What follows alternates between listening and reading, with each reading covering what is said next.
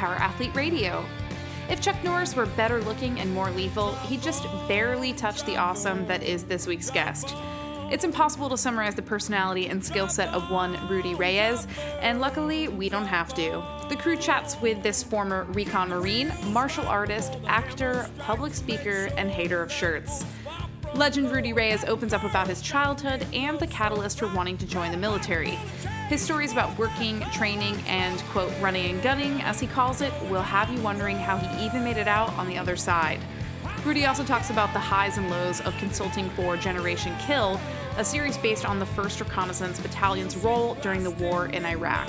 While Rudy's resume certainly makes him overqualified for our podcast, he somehow maintains his humility. It's this combination of modesty and unpredictability that endear him to us. This is episode 215.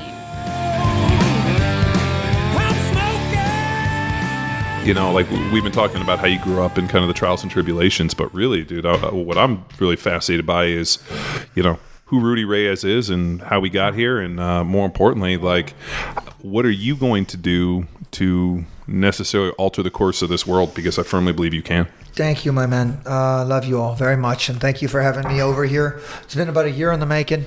Um, I'm honored. I'm blessed when we think about uh, truth and, and the bull, bullshit, as they say, um, everybody asks me all the time about my techniques or tricks or, or, or, what have you, or program or whatever. I have no program. Um, I have no. Well, that's that's not true, Rudy. Because before there there was one element that you spent a year focusing on. Was would that be silkies or would it be? uh, oh, oh, wait, wait, back in the day, you all. Well, no, I mean we're we're big on. Remember, you uh, no, we're big on history. And, like, okay, um, I okay. I can't know the man today unless I know the person that you were and how you got to where you are. And I think that's the, the fascinating thing. And what kind of kills me on a lot of podcasts is everybody's always like, "So tell me what you're doing now. Uh, tell me about this and this." yeah. And dude, that's to me, that's uh, like I want to know the backstory. I want to know the history, and I For you know, sure. and, and you, you think about some, you know, we were talking about movies a little bit on the Mm-hmm. drive over and how empty Hollywood is, but the movies that I've always most appreciated were the ones that always like cap the story or necessarily like show us where it is. And I was just thinking Goodfellas, how they have that whole scene where like how he grows up and you know all the you know how he kind of gets into it, and then it kind of shows later on.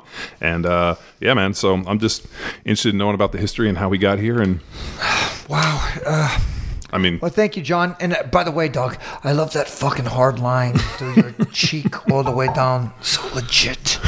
Uh, reminds me of Rutger Hauer oh, in uh, Blade Runner. Nice. Right? Uh, what is it? Say, what do they say? Uh, the flame that burns twice as bright lives half as long. Now, Mm-hmm. Ooh. right? as you understand about football Yeah. or special operations or anything at, at high capacity. Of, what my mom told me is the hotter the uh, the hotter the temperature, the stronger the metal. That was what my mom well always said. said. Uh, in recon, we say, um, how do you forge strong steel? You beat it and put it in fire, and beat it and put it in fire. and repeat and repeat. That's You right. fold, you fold the metal. That's right. Um, I don't know, my man. You know what? I remember as a little little boy um, in South Texas, learning to swing the first time, moving my legs back and forth, and uh, and little Michael hadn't been born yet. It was just Caesar and I. I was probably about two. And after that, I remember being on the border of Texas and Mexico with my my mother's grand my with with my Rudy Reyes Senior's uh, grandfather, Weddle, look white like me, very white, white hair, blue eyes, fair skin. He was already missing both of his legs from diabetes. This is in 73 or so. And we had an outhouse, and this is on the border in La Paloma in Macau. And one of our outer walls is missing completely. Um, and we had a, um, a washing machine that you would put your ra- you know your clothing through the wringer to to wring out all the excess water and then hang it up on the on the lines. And I remember uh, helping my grandfather go to you know, to the outhouse. I remember him uh, rolling his cigarette up on the stove, his cigarrito, uh, um, I think it was Bugler, Bugler tobacco. And I tried to help all the time. I was the oldest brother. My two, it was just Caesar was probably just a little infant, and Michael wasn't even here yet. So I was helping with the laundry, and it freaking caught my hand as I was putting it through those rollers, and it rolled my arm through. My mom starts freaking, you know, she starts freaking out, and everyone is losing their mind, and it's crushing me, all right? Crushing me, pulling me through. And Rudy Reyes Sr. comes over there, freaking out of nowhere, like just, I don't know, Savior style, just smashed that machine into pieces, and the freaking roller went flying and saved me. I remember seeing these freaking welts on me, and this. I just remember being saved by my father, Rudy Reyes senior And um, he put a standard. Uh, Rudy Reyes Sr. always said to me and my two little brothers, Greediness is the ugliest thing a human can be. Greediness is the ugliest thing. Selfishness is um, a partner of greediness, and they're both uh, not. They, they both have no respect as a man. If you're a man, if you're greedy and selfish, you have there's no respect for you. And Rudy, your fortune is the same as your brother's fortune, and all of you share together. No matter what happens, you share together. My dad taught me that from the very, very beginning. My dad never beat me, never hit me, never raised a hand to me. He even looked at me with his eyes, and that was all it took. And he taught me those precepts and those basics, introduced me to comic books and Bruce Lee. And since he was a Marine, I was always doing it. John, I was doing the freaking ab wheel even back then. and, nine, and I'm serious. 1970 freaking four, he had an ab wheel and some dumbbells. Oh my goodness gracious, I'm gonna get some freaking photos of y'all. I have a photo somewhere in the old days. I don't have it anymore. I'll talk to my stepmother. DP concrete weights. Curl little dumbbell what, 40 pounds, 20, 20 in the little whatever. I'm six years old and curl went like this, face red is all get out. And then I climbed up the walls against, you know, with my Spider Man pajamas. So, everyone who's listening, who obviously can't see what John and I and Tex get to see, is Rudy Reyes jacked and shredded. I'm not even well- 170 pounds, 175 pounds. Well, for those of you guys that don't know who Rudy Reyes is, um, I'll wait for a moment till I go, you know, check his Instagram, the real, the real Rudy Reyes, or you check a little Google. But uh, where Rudy really bursted on the scene in terms of, I guess you could say, um, really just you know, like media wise, was uh, through Generation Kill. Yes. So there was a HBO show called Generation Kill that was made about you. About First Recon Battalion Yep. and about my team and my platoon. And so when they went in, they wanted to, you know, uh, create this, um, you know, for TV HBO, you know, deal. Written by the guys that wrote The Wire, so Yep. pretty highbrow stuff. No, dude, Oh, and, yeah, and yeah. we've we've you know we're big fans of The Wire, and uh, and I I know it from that. And the hilarious part was they went to try to audition for Rudy Reyes, and they couldn't do it. I'm to blow y'all's mind right here. Fucking do it. Bring it. Watch this, y'all. How about this? I'd never been to LA except to run triathlons. And the first triathlon, and by the way, I ran triathlons while an active duty recon Marine. By the way, we, we, you, you, can you understand that dedication? Active duty recon Marine, meaning if you're not in the field freaking hurting, carrying 200 pounds of, of kit, constant observations, no sleep, horrible freaking uh, colon because you're only eating an MRE or so. Uh, I mean, just a destruction at the freaking mental, cellular, and emotional level. And then on the weekend, how about we just drive or fly? You know, let's just drive to LA and do a um, a triathlon, or let's just drive up to to San Francisco and do Escape from Alcatraz. Yeah, You know, just to make sure that we're keeping it legit. Just Yeah, the sure. weekends. Yeah, you Yeah, just for fun. And you all, do you realize what our training schedule is? I look back now and I, we would run six miles to, uh, four miles to the pool, swim 2,000 meters, run four miles back Rattlesnake Canyon Road. Oh, this is at Pendleton. Yeah. Yeah, yeah. And then eat our little bag nasty freak, uh, freaking breakfast chow of just like heinous bagel and uh, like 17 egg yolks. And then uh, hang out. If we could talk some shit. Uh, my team leader was talking to the people up in the head shed basically not do a damn thing. And then when lunch was called at freaking 1100 we went to the gym and lifted weights so we freaking did most. Uh, we did stuff that most people could not ever do in their life. Right. In the morning, lifted weights in the kind of afternoon, and then afterwards. By the way, we were never in camis. We're always in black freaking sweats or black uh, silkies or whatever.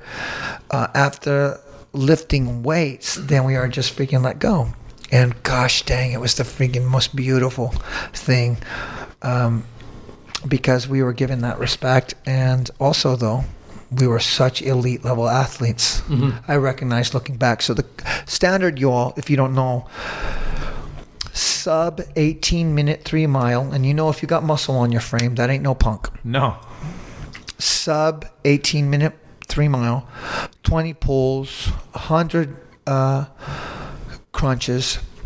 And that's Dead- in, dead 100 crunches pulls. in like uh, what a, a minute, two minutes, or something like that. or something like that. And then you still have to swim with camis 500 meters underneath, I think, seven and a half minutes with camis. Mm-hmm. And that's just like showing up. Yeah. So now you got our homies there at the unit. When I showed up, they were just so elite. They were so incredible. Many of them came from swimming background, high end football background, high end athletic background, and they were all very very smart. Um, I was a great I was a great martial artist. I always tell I tell Ileana, my girl, um, and you know, regardless if we're fighting or on again and off again, I always tell her, "Hey, don't tell me about any timeline unless it's a second and below. I'm fantastic at a quarter second. I'm a fantastic at a fucking half a second.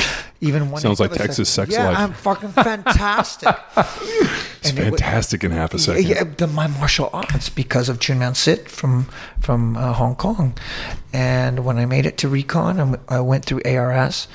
Uh, it doesn't even exist anymore, y'all. Amphibious Recon- uh, Reconnaissance School. Mother frappers died in our school. Uh, it is, gosh dang it! It was just the heaviest, heaviest most destructo school. So I'm competing as a lance corporal against captains and staff sergeants and gunnery sergeants, people with incredible fleet experience, rangers, snipers, all trying to come to recon. I didn't even know what recon was. I was just an infantry cat. But I was given the opportunity, and I was so scared to death of the swimming. But my teammates um, behind me were so proud of me.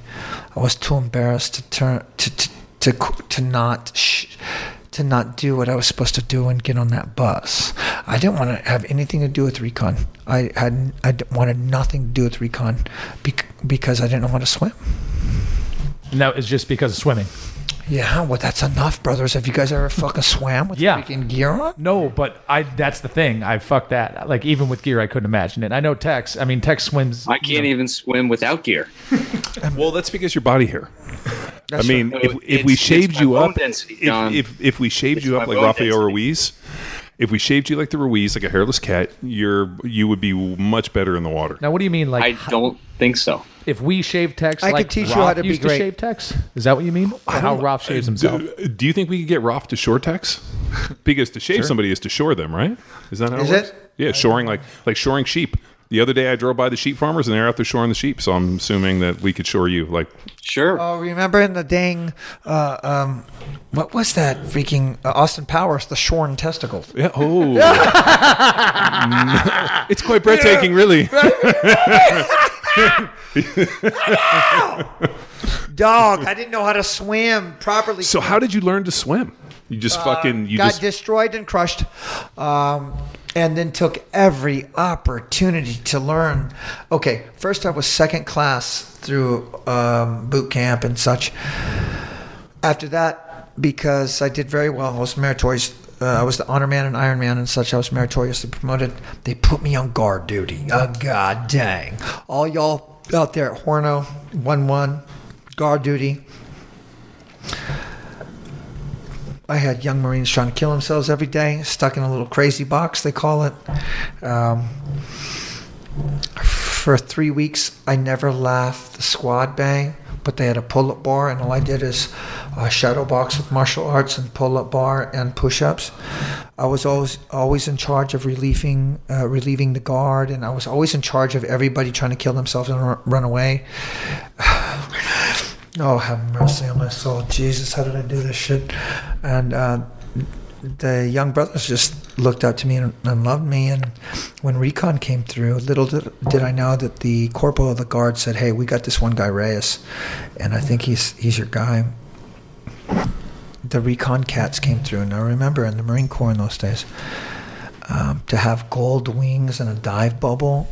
If you can imagine, three hundred thousand Marines, and there was only three hundred in the whole world that that were recon marines. 300 in the whole freaking world Right. between five unions. I mean, so so we're all in awe, right? They asked me, they said, "Well, who wants to freaking try out? Right? Do you want some, you know, who who wants to have some fucking sla- sand in the middle of the fucking ass crack after uh uh uh parachuting into the ocean, hitting that beach, cammied up, uh, hooking up on a freaking spy rig and extracting and, and all. I'm like, gosh, dang. I don't know if I want to do any of that because I don't know how to even swim. But my homies were like, Ray Actually, they call me Karate Kid because I already kicked some fucking motherfuckers in the stomach. Believe it or not, bless him, my school of infantry instructor. I was doing a checkpoint and he attacked, and so just immediately I just shifted, side kicked him, sent him to the ditch. No shit. Yeah, of course. Um, they didn't know I was a world champion kickboxer already, you know. Uh, they said, Karate Kid will do it, Karate Kid will do it. I couldn't fucking let him down, so I showed up. Number one on the freaking PFT, number one on the obstacle course, number one on the freaking rock run. 60 pounds or 70 pounds on your pack, uh, six, seven miles. And I got to rest all that time when I got to the pool. Holy moly, they drowned the living shit out of me. I thought that I would never ever make it. out. It was horrible because I didn't know how to swim, and I have fucking camis on and boots and shit. And uh, but I realized looking around, looking back now, they didn't want to kill me. They, they already knew that I had the prerequisites, uh, that, that, that I could be trained. They just hazed me enough, tested me enough to make sure I kept my bearing. Um, and then they pushed, and, and then I got to go to school. So the first guy I called, I ran up there to the freaking payphones by the old post office on Margarita. They don't even have payphones. But guys, this is so old. This is 20 freaking years ago. You know what I'm saying? Can you imagine? You know, damn near 20 years ago, the first person I called, not my wife, Cherie, who I love very much, Cherie. I love you, babe. And she was with me through all the hardest years. We're not together anymore. I called my dad, Rudy Reyes Sr., and he's not even my biological father. Hmm. He was so freaking proud. I said, Mijo, Mijo, you've done so much more than I've ever done. Mijo, you make me so proud. And that was just a chance to go to school. Go to school, I go through all kinds of arduous shit, break my foot, fucking get like gangrene, get tumors, at combat dive, whatever, because I kept competing and trying to be the best. And then straight to scout sniper school. In two years, three years, I am a scout sniper, which, by the way, you all, uh, if none of y'all know out there, that is the most prestigious mother frappin' sniper program in the mother frappin' world. And it's three and a half months for a freaking reason because it takes that much freaking time to get even a basic understanding of the skill and the fieldcraft. Yeah. All right. Um, recon marine, scout sniper, paratrooper, combat diver, uh, combat water survival swimmer, SERE trained, and urban RNS, and mountain warfare guy. They pro- they pushed me, pushed me, pushed me. But everybody in my team was uh, and, and platoon was so fantastic. They were already rangers and snipers in the Marine Corps. drill instructors. I mean, this is the best of the best, y'all. The best of the best. And you all out there that have no concept is because this is the 90s. And No internet. no internet, and also because of politics, the Marine Corps intentionally kept recon out of JSOC because they didn't want anybody commanding us. There was an experimental unit, though, and that was Alpha Company in Hawaii, and that's where Roger Sparks came from, my mentor, before he came over came over to First Recon Company. Um, we did this all for black silkies a black t-shirt, a boonie cover, and 80 more pounds on our pack. And of course, the respect. Yeah, so that was the That's badge of honor, right? That's what we did it for. There was no this. This is so interesting, man. This whole freaking, freaking arrogance and this, like, I don't know what people even thinking about, like your guns and and like your cool stuff and your freaking kit and Gucci stuff. My man, I could take an H harness right now with something with a little plate. I could take an old M16A2. I'll still rain death on a fool. I mean, come on. It's Bad motherfucker. Well, yeah, because brilliance in the basics. Mm-hmm. They spent all of the money on us back then on teaching and training us. And our leadership was so fantastic. It was so wild, yo. I don't even know how to fucking begin. It was just so, so much. And then I'd come home every couple weeks to my little uh, Vista Way apartment up there across the way uh, from the 78, uh, where the Devil Dog Mall is. And um, and the driving range and and gosh dang i'd be so tired cami paint still all in my ears because I get out of the field on Thursday night Friday clean weapons all freaking morning and then freaking finally get turn to the evening and pick up Cherie at the freaking Kinkos and we you know we try to watch our HBO boxing or some Sopranos or whatever and I'm freaking fading out falling asleep in the field all week zero seven in the morning. All my little Mexican kids in the knocking on my door. Rudy, Rudy, can you watch us at the pool? Because I'm the only mother frapper that can swim. I'm a lifeguard now by this point, so I'm the only one that can swim. Uh, can you imagine this freaking karma? So I would go down there, freaking bleary eyed and shit, and watch the kids swim. But then I started teaching them how to do ditch and dawns with their snorkel and mask. Fans, I brought my gear down. Anyway, we created this whole freaking culture, and then I started going to war, and and then I'd come home and I'd be happy for a while, and then have to go to another one and another one and another one. And yeah. So, so you have this whole volume of training that you've done leading up to this, and then all of a sudden 9/11 hits, and it's almost as if all the training that you had done in anticipation of this, all of a sudden now you get mobilized. Can you talk a little bit about how there was almost like a paradigm shift where you know you had gone from this idea that we were going to do this training to build this skill set to do it to now all of a sudden, fucking you know kick the tires, light the fires, we're fucking ready to go. I love that term. Kick the tires, light the fires. First of all, John, I got to tell you, dog, I had a feeling, strange feeling, that when I joined the Marine Corps, and I joined because I saw a documentary about um, ethnic cleansing in Kosovo. I, I thought you were going to say Heartbreak Ridge, but I Oh no, I love my Heartbreak Ridge and all that, but that didn't motivate me enough to join. Okay. I'm not an egotist.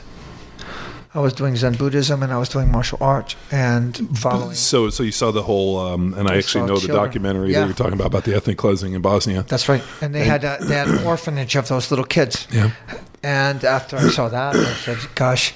And if you recall, John, back then there was uh, um, the pol- political climate.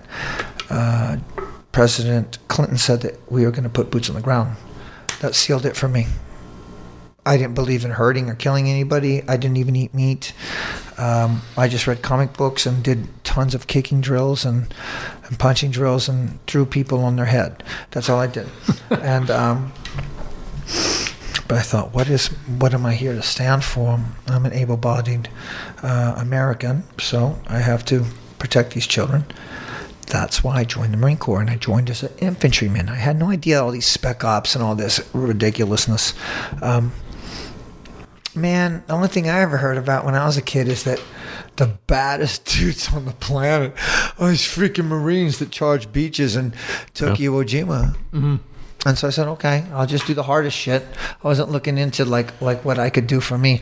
By the way, the recruiters were trying to get me into avionics and all these other things because of my GT score or whatever. I'm like, no, I just really want to be infantry, you know, because those are the guys that fight, right? Even though I don't even want to hurt nobody Yeah. but I can't let anybody else go hurt and fight and die if I'm not alongside of them.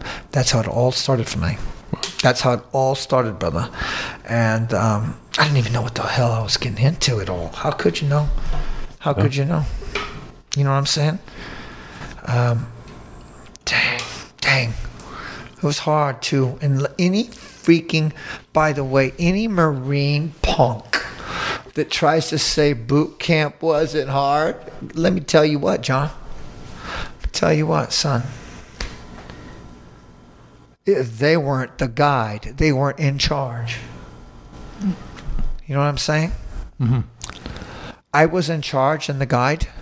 They starved the living shit out of me. They starved me so bad, brothers. When my freaking wife came to see me for graduation, I was 150 pounds and my neck was like this big around. To simulate combat stress, and it worked. So I slept maybe three hours every night, maybe two, because I do inspections every night, and starved.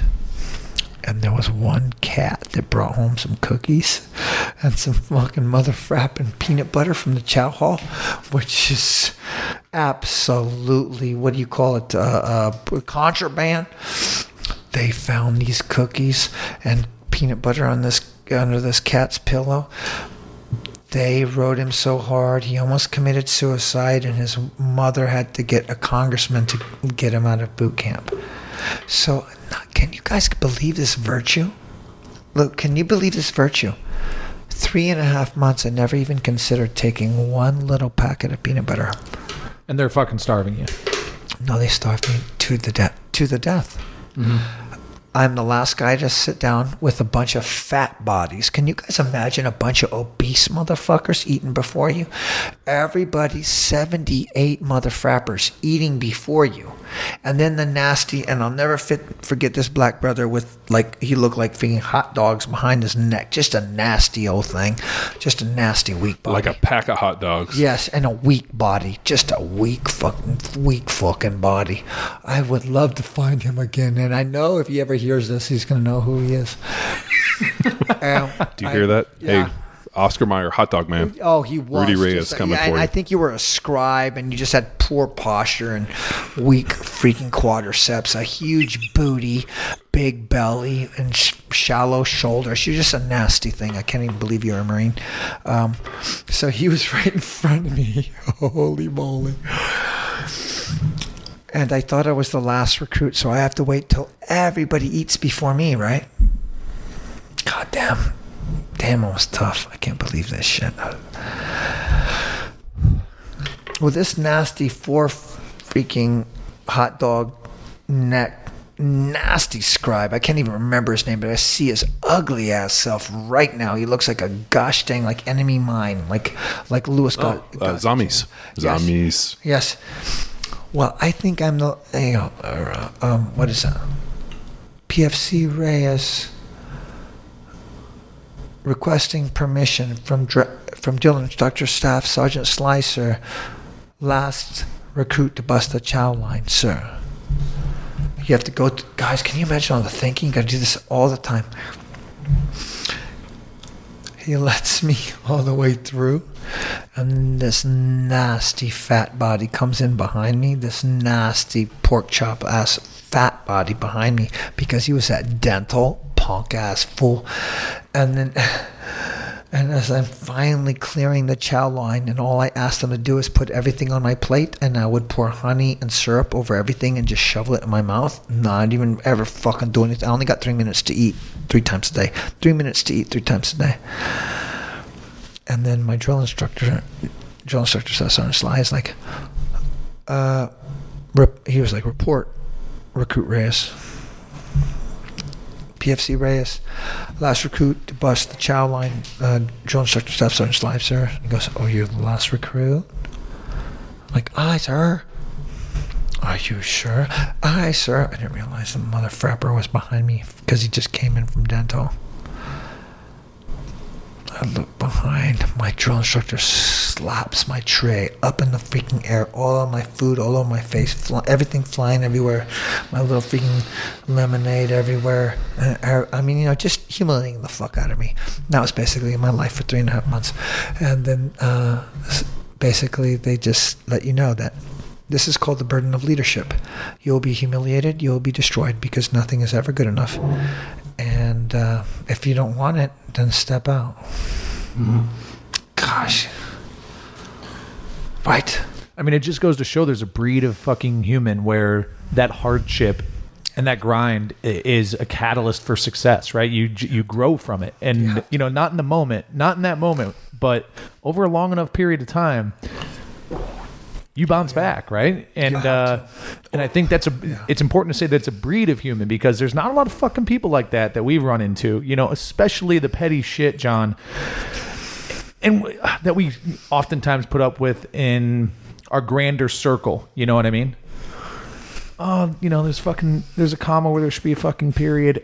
Uh, I want a fucking refund. You know, and it like, holy shit. But I, you know, and that's not an excuse to Well, I, accept anything but ec- excellence. But it's just No, you know, but it's, it's mean- interesting to hear Rudy's perspective on this because even before the show, we were talking about, you know, and you, you don't have to get into it, Rudy, but you're like, man, I had a, I had a rough upbringing. And an it's American. a fact. For And then an American. that was what you qualified it as because, American. you know, Tex and I and John and you, mm, just a fraction of what you have traveled and seen around the world can start to appreciate that. But there's a whole fucking slew of people that have no fucking clue what that means because they haven't been to fucking Africa. They haven't been to some of the the, the armpit East. of the of the fucking universe to realize what, a- what Congo. what what is a hard time. Well, you no. know? Well, the other one too is, uh, you know, as Rudy can speak on from having traveled. I mean, when you meet people here that are uh, like emo and like, oh, nothing's right, everything's terrible, and you're like, like, "You're an American, motherfucker. You need to go to some of these places. I mean, like You got the lottery ticket. You're like- here. yeah, seriously. like seriously. the uh, like uh,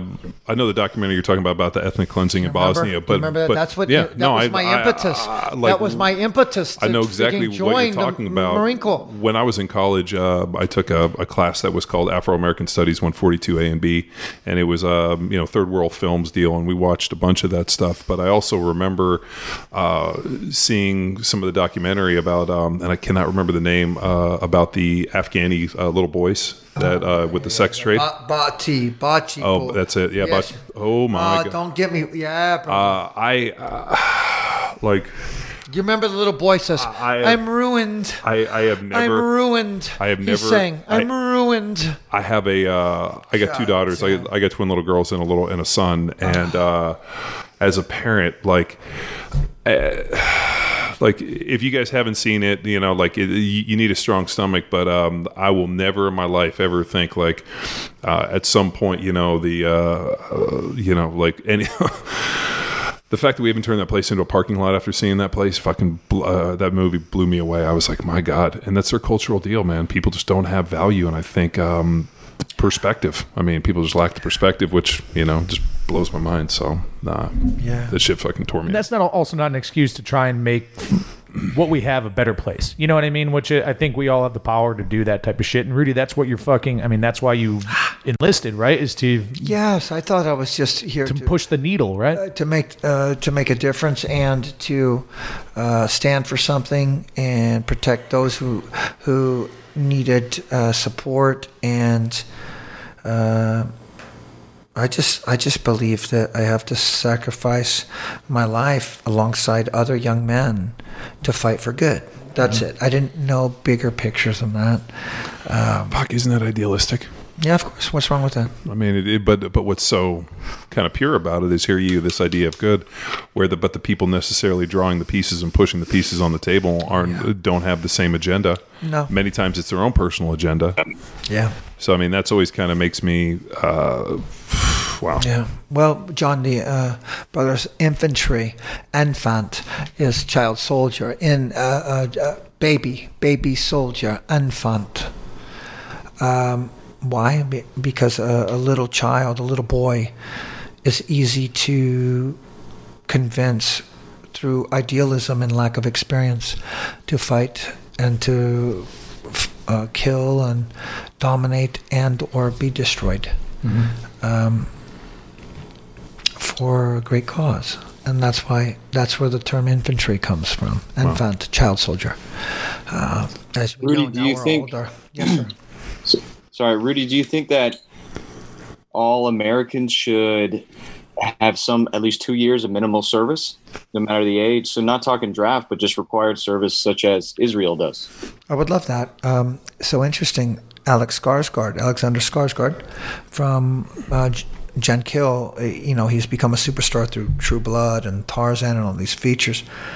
Um, by the way, he's put me in a couple of jobs. Oh no shit. I've not asked a thing. He is just a freaking good man to me.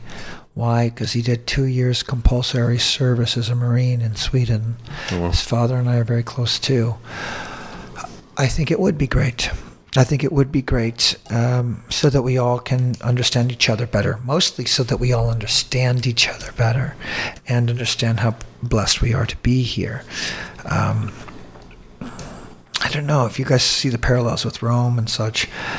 Is my is my is my service almost a mercenary service? I- as a contractor, is it is it a mercenary service? And if so, then um, please be careful because uh, we're going to lose. We're going to lose. We're going to lose the ideal and lose the ethos, and damn sure lose the virtue in our culture if we're just a mercenary force for fighting and domination. Y'all, I wish I could tell you all. Gosh, you guys don't even freaking know, man. Out there. You got, you, okay, okay.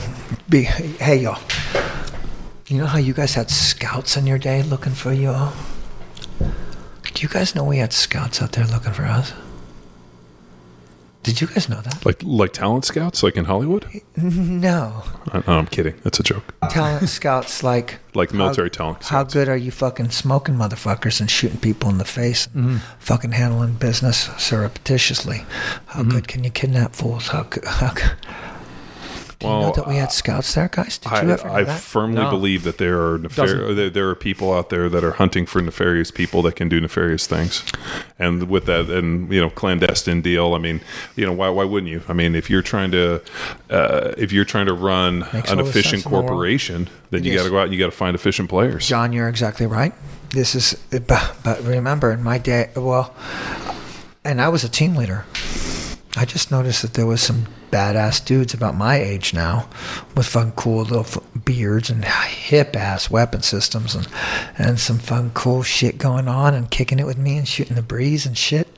Well, you know, we're toweling off our hair and our freaking armpits, this little thing. Or next thing you know, I'm getting order, or you know, I get some word that he's going to attach to us because he's going to do some freaking hit, uh, um, and then do some human exploitation stuff or whatever. Next thing you know, his hair's cut. He's got his exactly the same camis as we do in gear and shit like that.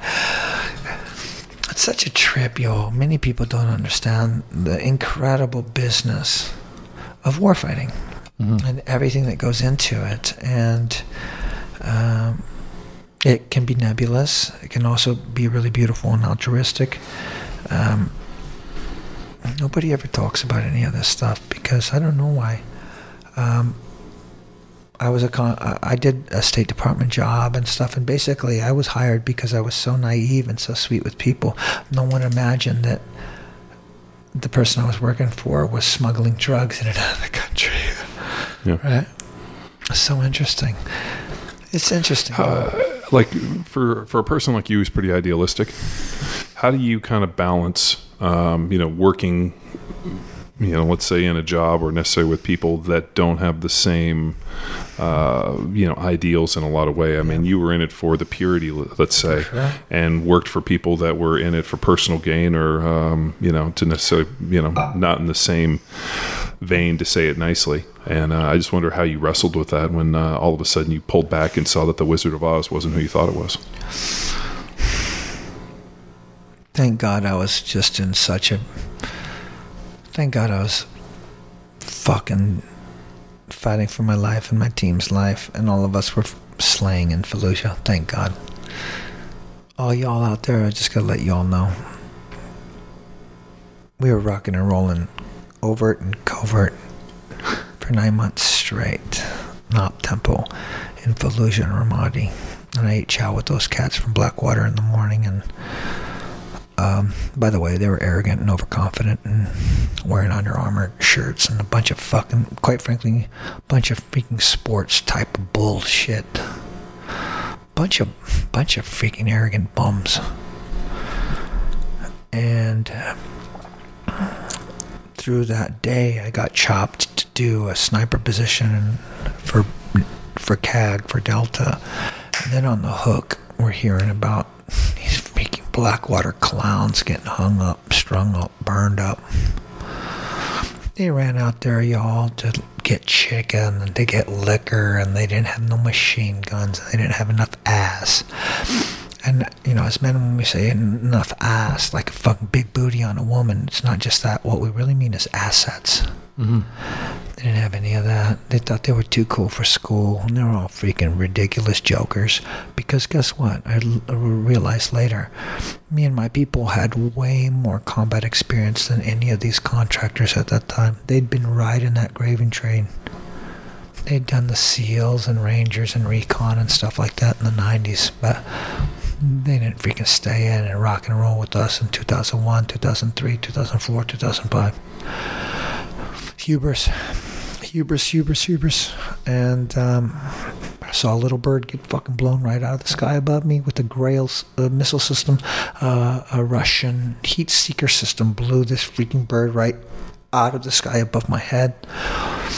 Oh, we were rocking it, man. You know, it's it's just wild. It's just wild. It's not like the movies. It's not like anything like that. It's uh, very intimate, and eventually your people get fun, uh, hurt, killed, and then you kill a bunch of them.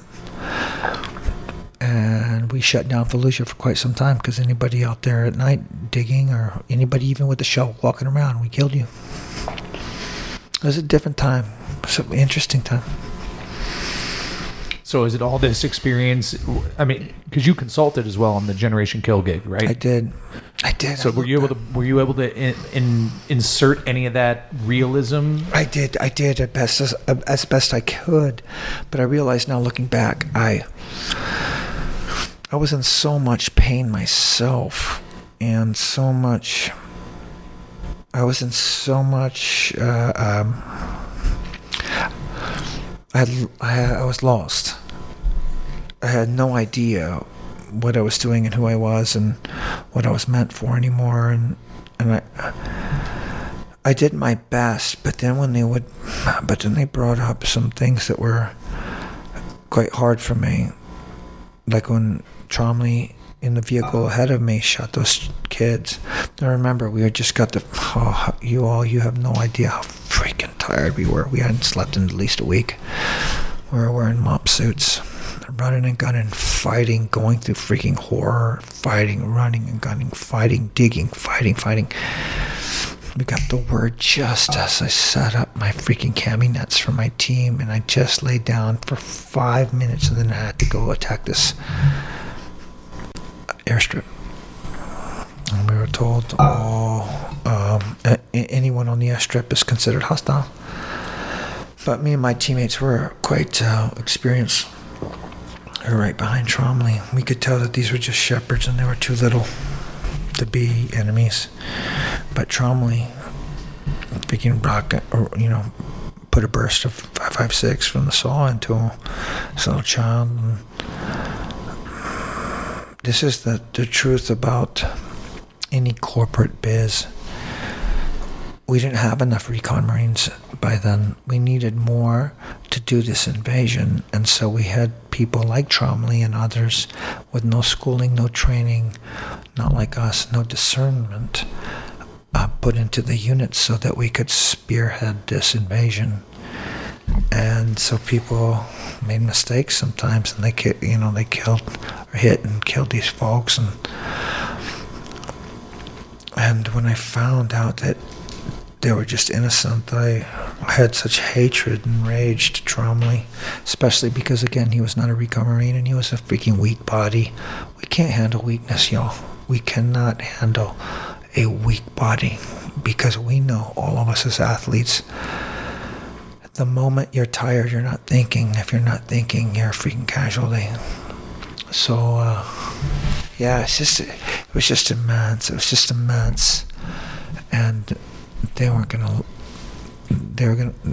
Somebody high up said, "Fuck those kids," you know, "Fuck the people that you shot. Just let them fucking die." And somebody else said, "No, let's get them some medical attention." And then somebody else said, "My colonel was like, well, all right, we're bringing them back to get medical attention, but understand that." If any of you all get hit, or any other Marines get hit for seven hours, no one's coming for you all. So you've sacrificed yourself for these people. That's all I know. It's interesting. It's wild, right? So I'm watching this in the gosh dang film. I lose my freaking mind because every because the actors are all like, God, Rudy Reyes, you guys are freaking savages, or you guys are freaking disgusting. I freaking lost my mind. I couldn't I imagine, imagine, uh, uh, with the director, producer, and by then we had this. I don't give a shit what you freaking ever say, Simon Cellan Jones. Anybody out there ever listen to Simon Cellan Jones? This punk ass, holier than thou. Who is that? Who? Who is that? Simon Cellan Jones Uh, Is he an actor? Is he a director? a director, and this piece of freaking garbage had the gall to say to me, "Well, that's why I get paid the big bucks." When I asked asked him a question, and he was so upset, quite frankly, because all the freaking girls wanted to hang out with me and Eric Kocher, and everybody, all the actors wanted to freaking run guns and do kickboxing with me and Eric Kocher. And he, for the first time, was, you know, uh, an afterthought. Simon Cellan Jones. So then we went to this little freaking party or whatever, and this stupid fool, I don't know if he was tearing up on drugs or alcohol, whatever, he grabbed me around my freaking body. I exploded, threw him uh, into the ceiling, threw him into the ceiling. His feet hit the ceiling. He dropped on his head, unconscious. This ridiculous fool. Um, and I started thinking to myself, what the hell am I doing? We're making a movie about what we went through, which, by the way, ain't shit compared to Fallujah and Ramadi the next Yeah, time. yeah. God dang, guys. I was so scarred from all the shit that I did the next fucking tour. what movie was this? Generation Kill. This was Generation Kill. Yeah. I'm making just a little, little seven, eight week little freaking pomp of fighting and shit. That ain't shit. Uh, can you imagine being in freaking Fallujah Ramadi? Continuous? Overt, covert? Continuous? Holy moly, oh. Just the, the immensity of it. It was a trip. Anyway, so I, I had nothing to say except how do I make everybody better and and I asked the wardrobe ladies to like tailor my shirts because take away some of the extra fabric on my waist. I mean, that's what I did. Yeah. What What else are you gonna do? It's a trip. I brought my little brother Michael out there, Nice. and you know me, I like to just share. He didn't appreciate it really at the time. He's like, "I miss my dog. I miss my my, my mother frapper." Where uh, where, where were you guys filming? South Africa and Mozambique. Oh wow. Dang. Yeah, enjoy it. He got his dang bodyguard. He, he's eating freaking great chow. We can live. I know. I've I've, uh, I've never been to Africa. Uh, Tex and Luke got to go to Africa, Yeah. and unfortunately, Cape Town. Yeah, I didn't get to go. Love Cape Town. Yes, I brought Michael there too. Just uh, it was a trip. Anyway, yeah, man, I- how do you even begin all this stuff? Uh, you know, you start out as a kid and you want to be Bruce Lee and Spider Man and um, Tarzan. Uh, if um, I, uh, I always have this uh, this debate with people, and it's kind of a even a debate within myself. I always wonder if uh, great men are born, or great men are great men because of the situations that Developed. they yeah that they develop and you know it's like uh you know why is it that we have these incredible figures that we look back on uh you know with different points i mean people were talking about like you know a- abraham lincoln with the civil war and this i mean was he just an average or just a normal person i mean obviously not but uh you know is it great men who happen to be in the great time, or is it just the great time that forges it? Um, as I'm listening to this, I keep thinking to myself, what had happened to Rudy Reyes if you hadn't gone to the military, or if we hadn't had a way for you necessarily to display all this with uh, with a 9/11 attack? What, what do you think you would have done? No, I was already a world champion kickboxer. Um, my character was correct. I was with Cherie, my same woman. Um, I don't know if there was a choice though. If if that would have happened while I was not in the Marine, I, I was already in the Marine Corps. I can't imagine if I was not in the Marine Corps and I saw that attack, I would have to, um, because I recognize how privileged I am to be um, an orphan in the United States of America, in the Omaha, uh, the Omaha Home for Boys. We got our hair cut every two weeks. Uh, we did our chores, and I drove the tractor. I ran the freaking chow hall. We got paid sixty cents or seventy-five cents a job, depending how hard it was. Not an hour, a job. So it could be three or four hours, but you get seventy-five cents or sixty cents, depending on what you got. You had a time card. We had weights and I had a great freaking wrestling freaking uh, team, and my coach was the dean of boys. So only in America could you have so much freaking going for you. Um, when I heard about Kosovo, that was all it took for me. I got to stand for something. I got to freaking step up and help these kids. I got to, I got to fight. If anyone's going to put their f- feet out there to fight, I have to be next to them. And even though I'm scared, even though I don't never shot anybody, even though I don't even know how to use assault weapons, I don't know any of that stuff. I'm scared to even hurt anybody. All my fights I ever won in the ring, I just. I would even freak. I would sidekick people into the stomach or kick them in the f- head or or, or knock, hit them with the right hand. And af- once it connected, I was always look away because I didn't want to see them in pain and hurt, even though they'd be unconscious or whatever like that. You know what I mean? Um, but if there's a if there's a travesty and if there's an absolutely uh, uh, tyranny must be stopped. So that's why I joined. And if and if that would have happened later, I don't know what I. You know what? I'm, I would have been happy working at Denny's. I'd be happy working at Denny's doing my plyometrics, uh, jump rope, and some gymnastics. I don't I don't buy it. Maybe not. No, I don't buy it. You know why? I mean, it's um, I mean, people have always looked for ways to measure themselves against other people. Well, we do. You mean? you have to. You have to. We do. You constantly always have to know how good or bad you are. That's true, I and I think so. think that as you go on, you have to continue to measure yourself against you know uh, smaller and smaller groups. Yeah, I think and um, you know, I don't see you necessarily slinging burgers at Denny's, just doing some plyometrics. I, th- I see you out there trying to do something else. And I mean, Oh, but- holy moly. Now that you mentioned that, I thought about setting up the first freaking Kansas City chapter of the Guardian Angels. Vigilantes! no, for real. Patrolling the streets. Freaking taking care of my community. That's what I thought about doing. Frontier justice. ooh, Provide and protect. Holy moly, y'all. You guys are too young to even remember. John won't remember. You too. You too young. I fought in the gosh dang, god dang Rodney King mother frapping riots in Kansas Oh, City at 31st and Main, son. So you were out there whooping ass? you were out there. I got mauled, and um, I fought.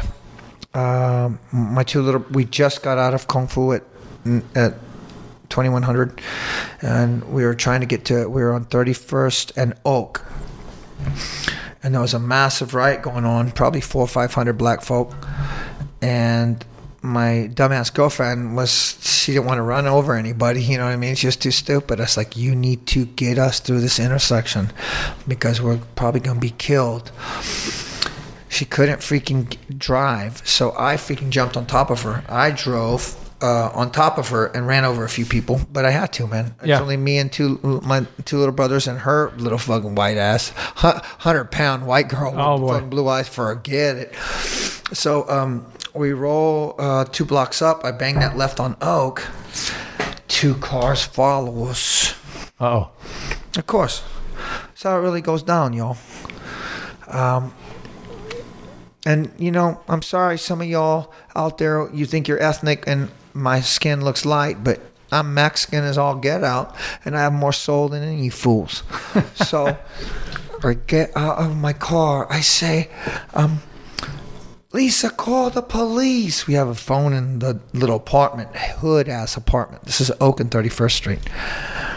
These brothers uh, f- uh, drive into my driveway. Holy smokes, man. Um, the lead guy from that was driving opens up his door. Of course, I immediately leap front kick that door and crush his arm and fuck him up, and so he doesn't get back out. The guy on the right side comes out with a full beer bottle and throws it. It hits the tree right next to me, and remember, I, I'm only 19 or 20. Caesar's 17. Michael's 15 or 16. The beer breaks and the glass hits my head. This is this is where this scar is from right here. You see all you see that scar, but I was so fired up. I thought it was just beer. That was just beer. It was all fucking blood coming all Sure. over my face.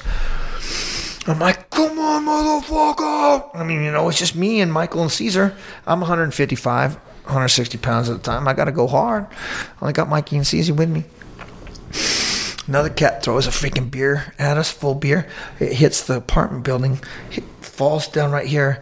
Caesar Reyes, the freaking ninja, steps on it, steps on the beer, spins it like backwards with his foot.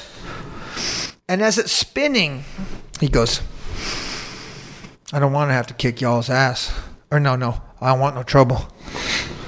I'll kick your fucking ass if need be. And then he kicked the bottle, hit their freaking windshield, exploded. The next guy wheeled around for me. I freaking went in, two hand pushed him, big side kick. And um, I think his boy might have run over him a little bit, one of his legs, after I freaking dumped him. And uh, it was incredible. And they, they all ran away. The two cars ran away. And um, a little later that night, they burglarized all the cars down the fucking block. Uh, this is like Rodney King time, 92 or whatever. Yeah, yeah. But um, no, it's wild times, man. I never gave up. Um, I just taught my brothers to lift weights at the YMCA, do Shaolin Kung Fu with John Reeder, and um, and have work ethic and be good to women.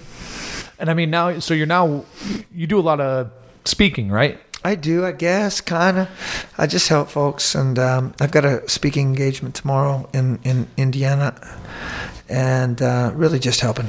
And then does the message change based off audience, or is it the same message? I you know, know. just just do the right thing and fucking don't quit, right? Yes, and uh, give people res- respect and love. Give give your audience respect and love. Most of your audience is struggling too for for that uh, uh, positive mental attitude and and uh, having the grace themselves.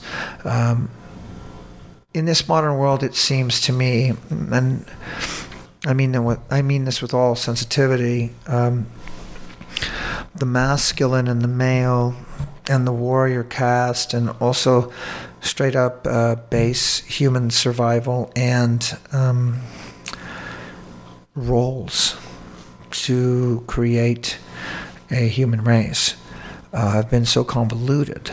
Um, I'm a sweetheart, and uh, you know I watch a, a gosh dang um, infomercial. I might cry if you got some old folks and some kids in it. Um, but first and foremost, what I'm designed to do here in, on this planet, first and foremost, is absolutely fight, kill, repel anyone that wants to hurt my women and children, and to protect the village. So that's it first. Then hunt. Then after that, then we can start raising children too. But first and foremost, you must be able to fight and protect the women and children. And that's you think that's universally Well, everybody. It's, it's genetic. Well, of course, I don't. Well, I mean, for you, Rudy, we know that. I mean, we know that. Well, it's it's proven, written king- in fucking stone, man. yeah, look at the animal kingdom. Sure. Same. I think it's base nature, and and uh, it's not mm, um, macho. Uh, it's not misogynistic by any means. Because remember, us men, we don't have no children if we don't have a good woman in our life. Yeah, then how come um if if you think that's an intern like like a, a you know base level instinct, uh, then how come so few people subscribe to it? As a base drive, I mean, Which it is a look at look at your upbringing. Look how you were raised. I mean, we were talking uh, before this, but I mean, Mm-hmm. you know, did uh, you know you as a three year old little boy? I mean, the people that were put in charge to necessarily watch you did not uh, they show you any kindness and didn't raise you as uh, to protect the children and and um, you know For sure, and that's why that line will die out. Um, my early childhood and, and from the Quintanilla side and from my mother's father's side, I mean, that's why they will die out. Uh, they're abusive, and um, But I mean, that's so prevalent, like especially in the Latino community. it like, is. I, I would say, well, I don't know. I saw it in the um, in the Middle Eastern communities Yeah. too, in, in Iraq as well, uh, and in Afghanistan, and, and I. Africa. I've, yes, and Africa as well. I've seen this kind of uh, sexual abuse, destruction. Um, maybe it's just because I'm educated, or because I've been blessed to. because you know better. Yeah, I've been I've been in Babylon. You know, gosh dang, how many people you all know been to Babylon, man? I've been to freaking Babylon. Only in the Bible. You know what I'm saying? And on that Euphrates and been around the world and such. Um, once you know that, well, gosh dang, remember when we would watch Bruce Lee and uh, um, Enter the Dragon, or or if we watched f- freaking Karate Kid, freaking Mr. Miyagi, we watched freaking First Blood, if we watched uh, Rocky Motherfrappin' Four, Or uh, the- Berry Gordy's The Last Dragon. Probably one of my favorite uh, martial arts movies ever. Show enough. Sure enough, who's the baddest man up and down around this town? To This day, one of my favorite movies. No. Kiss my converse. right? It's one of the best. Brother, I haven't seen it in so long. But Uh, I dude, still I, remember I, I, dude, like it was nothing. Yeah. Uh, God damn! Um, all these uh, silly uh, folks out here in America.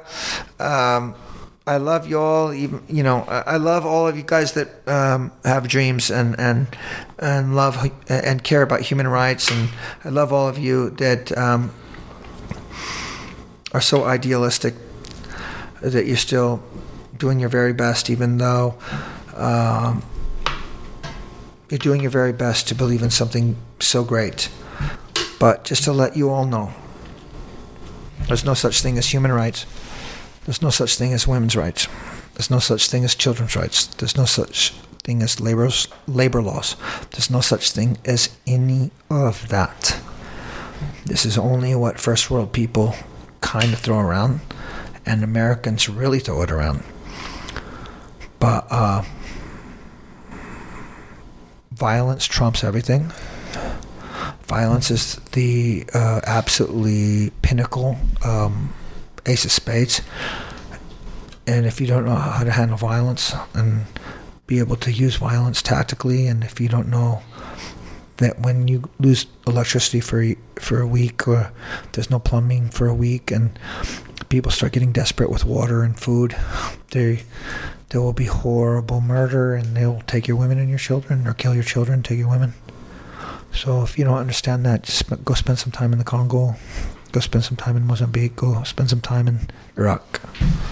I always think if you take like a westernized society and you start removing things, I mean, I remember, uh, you know, power goes out or, uh, you know, all of a sudden Yeah. basic, you know, human services go down and all of a sudden, man, people really um, will revert to their most basic instincts. Absolutely, isn't it? Uh, And it can also be beautiful. You'll you'll find some great character in people too, but not much.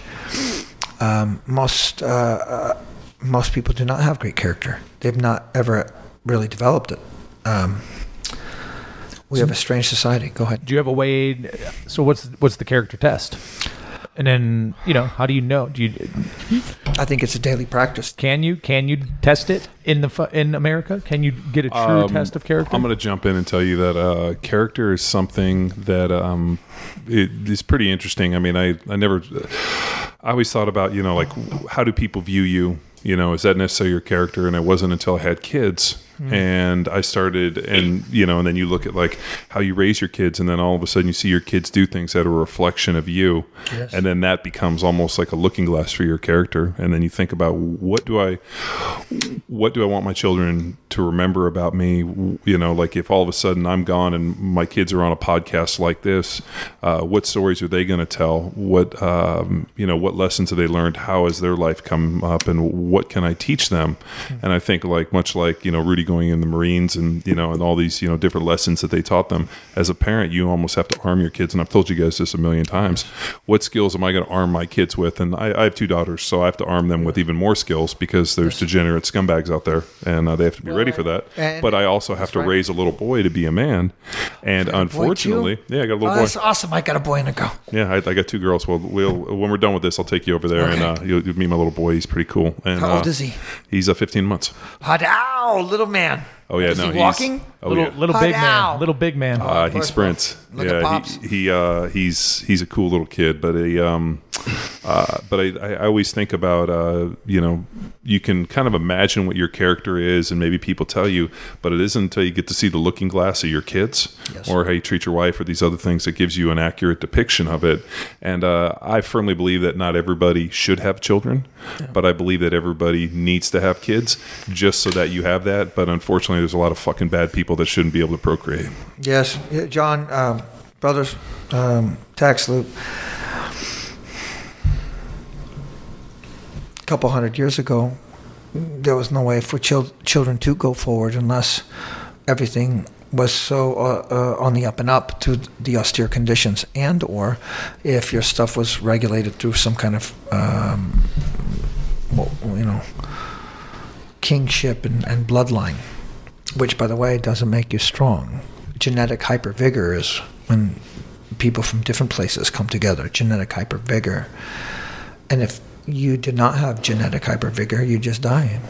Die of immune system issues or skeletal issues or, or what have you.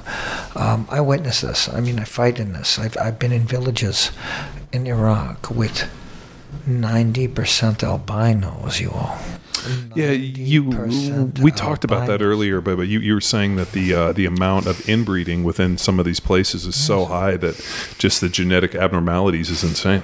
It is, uh, because you're dealing with sectarian warfare and, and, and blood coups and and grievances of uh, tribes and families for thousands of years since the Bible was written.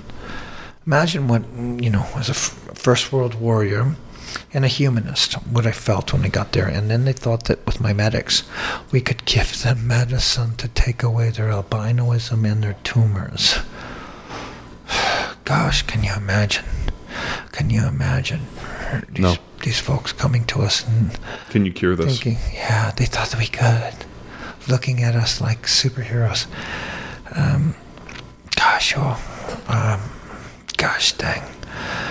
So, so after we cut off the head of the regime and after we, fucked, it's so, so immense. Just killing everybody we had to kill in front of us to keep going through and destroying, destroying, and then and then also us being destroyed too, in our souls. Um, we were so professional, so aggressive that we could that we not only a few of us got wounded, but we were so aggressive. After we were stood down, after a few days, we were all losing our minds, and then we wanted to go out to start helping with water and, and humanitarian missions.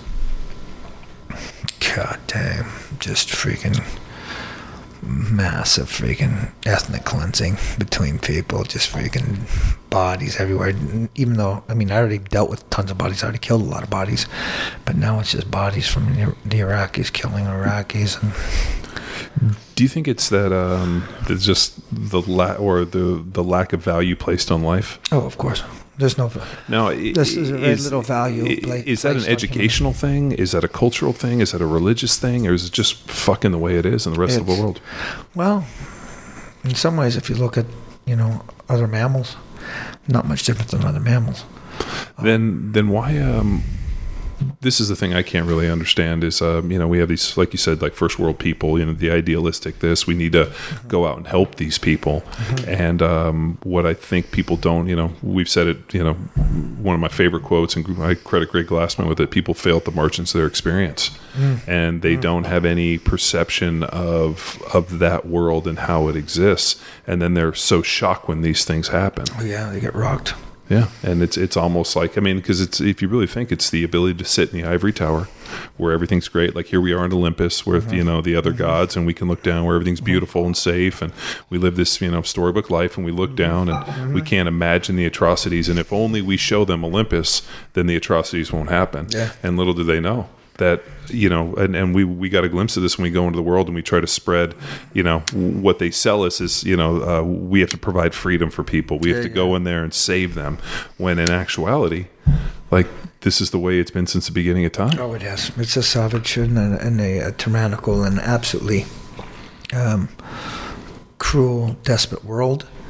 And I've seen, I've, I've been a part and witnessed so much um, desperation, destruction, uh, uh, corruption. Y'all, you have no idea all the freaking suitcases of money and all this freaking salesman. Can you guys imagine freaking salesman? poppy seed poppy fields Salesman for weapons. Hey, Sergeant Reyes, you know, just try this thing out. It's freaking really hot.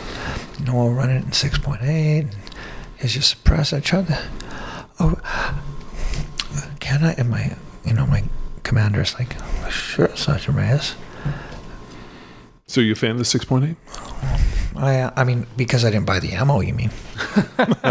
Because it's expensive. yeah 6.8 is expensive Um, i mean it's it, a- it shoots really well suppressed with it, a short it barrel does, It does, but it's it was about making money out there. I had no idea this guys until my last one in Fallujah and Ramadi. I didn't realize that any of this had to do with money. I didn't until then. Well, It broke my uh, heart. It broke one, my heart. one of our uh, one, one of our good friends, uh, you know, uh, Ground Branch guy, made an Jeff. interesting point that was uh, wars of occupation are about transfers of wealth. Of course, You know, I mean, it's transferring of wealth from taxpayers through the government to private contractors and different companies. Of course. and that's how these things happen. of course. Um, on a side note, uh, favorite weapon system. Bare hands. With guns, with knives, with his. Yeah, well, well I mean, I'm Bare I'm happy to go with uh, edge weapons, but I'm also, you know, uh, if you I were like to the G3. I like the FNFAL or the G3, Mm-hmm. the battle rifle in 7.62, because it's big, uh, big enough to use for a weapon hand to hand, um, more robust than the M16. With the 7.62, m- more stable and more freaking killing and knockdown power as well. Uh, and they're still going for 50 years and still so strong. That's probably my favorite as a battle rifle. But of course, everything in the M4 system because you can rock and roll with uh, keeping your right hand on the freaking shooting parts and then all other manipulations with your left hand. It's fantastic for that pl- platform too. But then I teach the AK as well. And if you know what you're doing with the AK, you freaking rock that magazine, come underneath, freaking put it into condition one and rock and roll. did, did you guys use the AK much? I teach it in uh, the governments and other other countries See, the idea because that's is what they have. yeah. So you you know battlefield pickups, or necessarily you go into a situation Or where that's what they have. That's what they have. That's what they have because it's the cheapest. sure. Um, so I have to know how to do all of that stuff. And the AK is a really great platform too. Uh, close quarter, fantastic. I learned from a Green Beret, Dan Pauly, and uh, yeah, man, shit. You know what? The most important weapon system, the best weapon system for anybody to have, is the one that they have. Yeah. That's a good point too. Well, what did we say earlier? Don't fear a man with ten thousand kicks. Fear the man who's learned one kick ten Ten thousand thousand times. times. That's right. One mind, any weapon. One mind, any Well, weapon. it's like when you uh, you know you ever go shoot and somebody just has one. This is the only gun I got. You better be good with that. Absolutely. And because I've, I've gone out and shot with dudes that literally bust open suitcases, and I'm like, have you shot any of these? you know. I would recommend, just like in martial art, just like in lifting and uh, sports and performance and such, acqu- uh, acquaint yourself with everything you can. Learn from everybody. Um, know your basic systems. Um, whether you know the Glock, the um the 1911, the Beretta, uh, the Sig, the um, CZ with assault rifle, know your M4, M16 system, uh, your SCAR, learn your freaking FNFAL, uh, and 762, your AKs and your AK derivatives, um, and then learn your basic bolt guns too. I'm a sniper as well.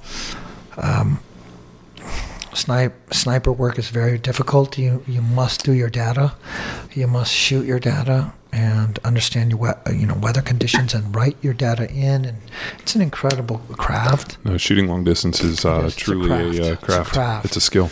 It's a craft, uh, but the warrior mindset is number one. One mind, any weapon. That warrior mindset. Uh, even my belt, like somebody was yesterday was talking about if somebody's coming out with a knife, I took off that freaking belt. I swung that freaking belt buckle at them. They're like, whoa, whoa, whoa, I don't want none of that. So, um, just think, always arm yourself. Yeah, yeah. This So, chop Rudy- chop sock, Rudy- just arm oh, yourself. Yeah, go ahead, bro. Uh, I had the opportunity to read your book about a No year way. ago. So here, here Oh. a living, yeah. So I guess this is an opportune time. Could you introduce kind of the seven strides? Right, we're talking about that that optimal weapon, and you provide what you refer to as a whetstone for each of the strides. Yeah, Uh, well, so- thank you. Well, shit, Yeah, shit. I'd love to go into that and uh, first of all, sharpening that hero. Thank you, my brother. The pretext is this: I got a dang book deal because I was some kind of freaking celebrity because of HBO and some stuff like that. Guess what, y'all? Um, I uh, am allergic. t- I'm allergic to freaking celebrity, and I'm allergic to. Um, I'm allergic to being a big shot when I know ten dudes better than me at Yeah, every yeah, fair enough. freaking thing I do. So when I got that book deal, everybody was like, "Rudy, tell me about this battle and that battle." And I've done some heavy shit, right? but but I'm not gonna freaking write a book about it when I know that my boys have died on those ops, or brothers, or, or, or they would die later, or the families are struggling, and and like I'm struggling, like my wife and I are divorced. I mean, fuck, am I gonna write books about this kind of freaking glamour? And uh, so I decided, well, then maybe I'll just do philosophy, and um, look at um, look at these. Uh, paradigms and uh, platforms as the ultimate in human virtues and think about how to do it with practice, not an absolute standard. You see what I'm saying, bro? Yeah, totally.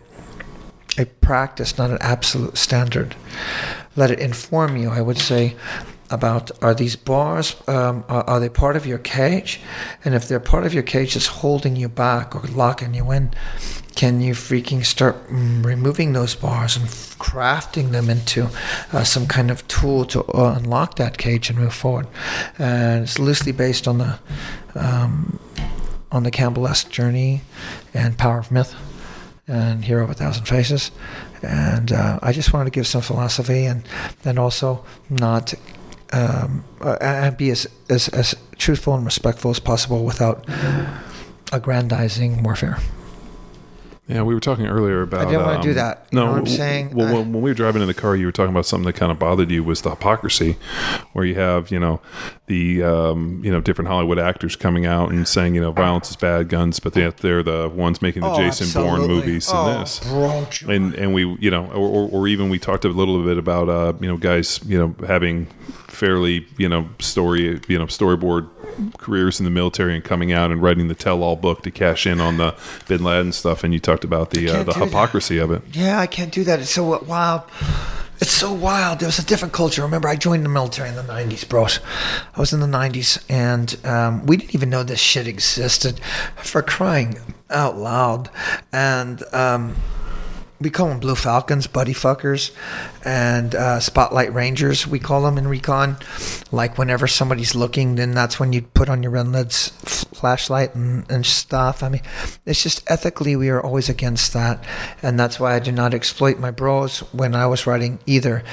Um, gosh, so many guys, so many people don't even realize. So many of our brothers in recon and now in Marsoc, we die in training, man. We die in training. So many of us die in training.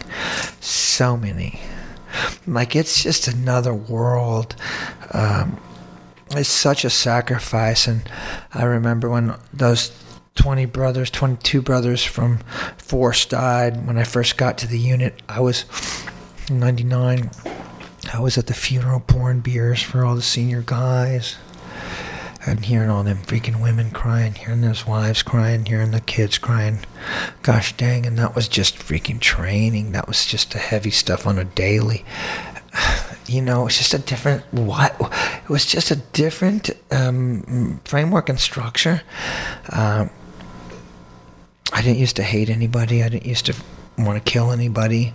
After fighting in the Middle East for so long, I'm always scared. I'm always scared and on edge whenever I hear Arabic or if I see hijab or um, or there's uh, uh, some kind of uh, indicator of, um, of of the Muslim religion.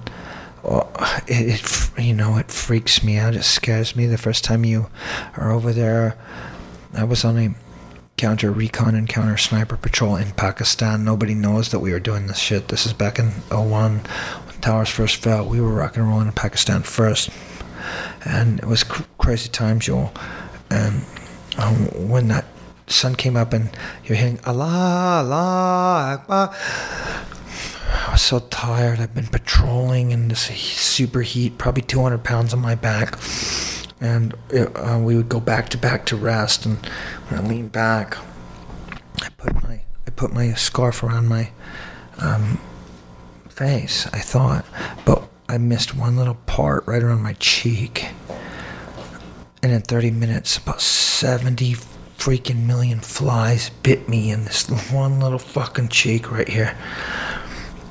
And then I am hearing the donkey going hee haw, hee haw, hee haw from the, from the freaking Allah Akbar. Next thing you know, we're standing. Next thing you know, we're running. Now we're taking contact. Now we're shooting. Now we're fighting, and we're in a freaking sewer. Of, I mean, it was pandemonium in the ring, y'all. And this is just one day and many days of fighting.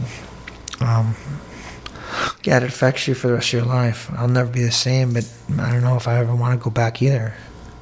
I like holding on to my hatred and, ra- and rage and pain. I like holding on to the the absolute rage. Um, I like to think about my my best friends who have been killed and how I can spend the rest of my life hurting and killing anyone who ever thought about hurting them. Uh, because their lives meant so much to me. So that's why I have no problem killing anybody like that.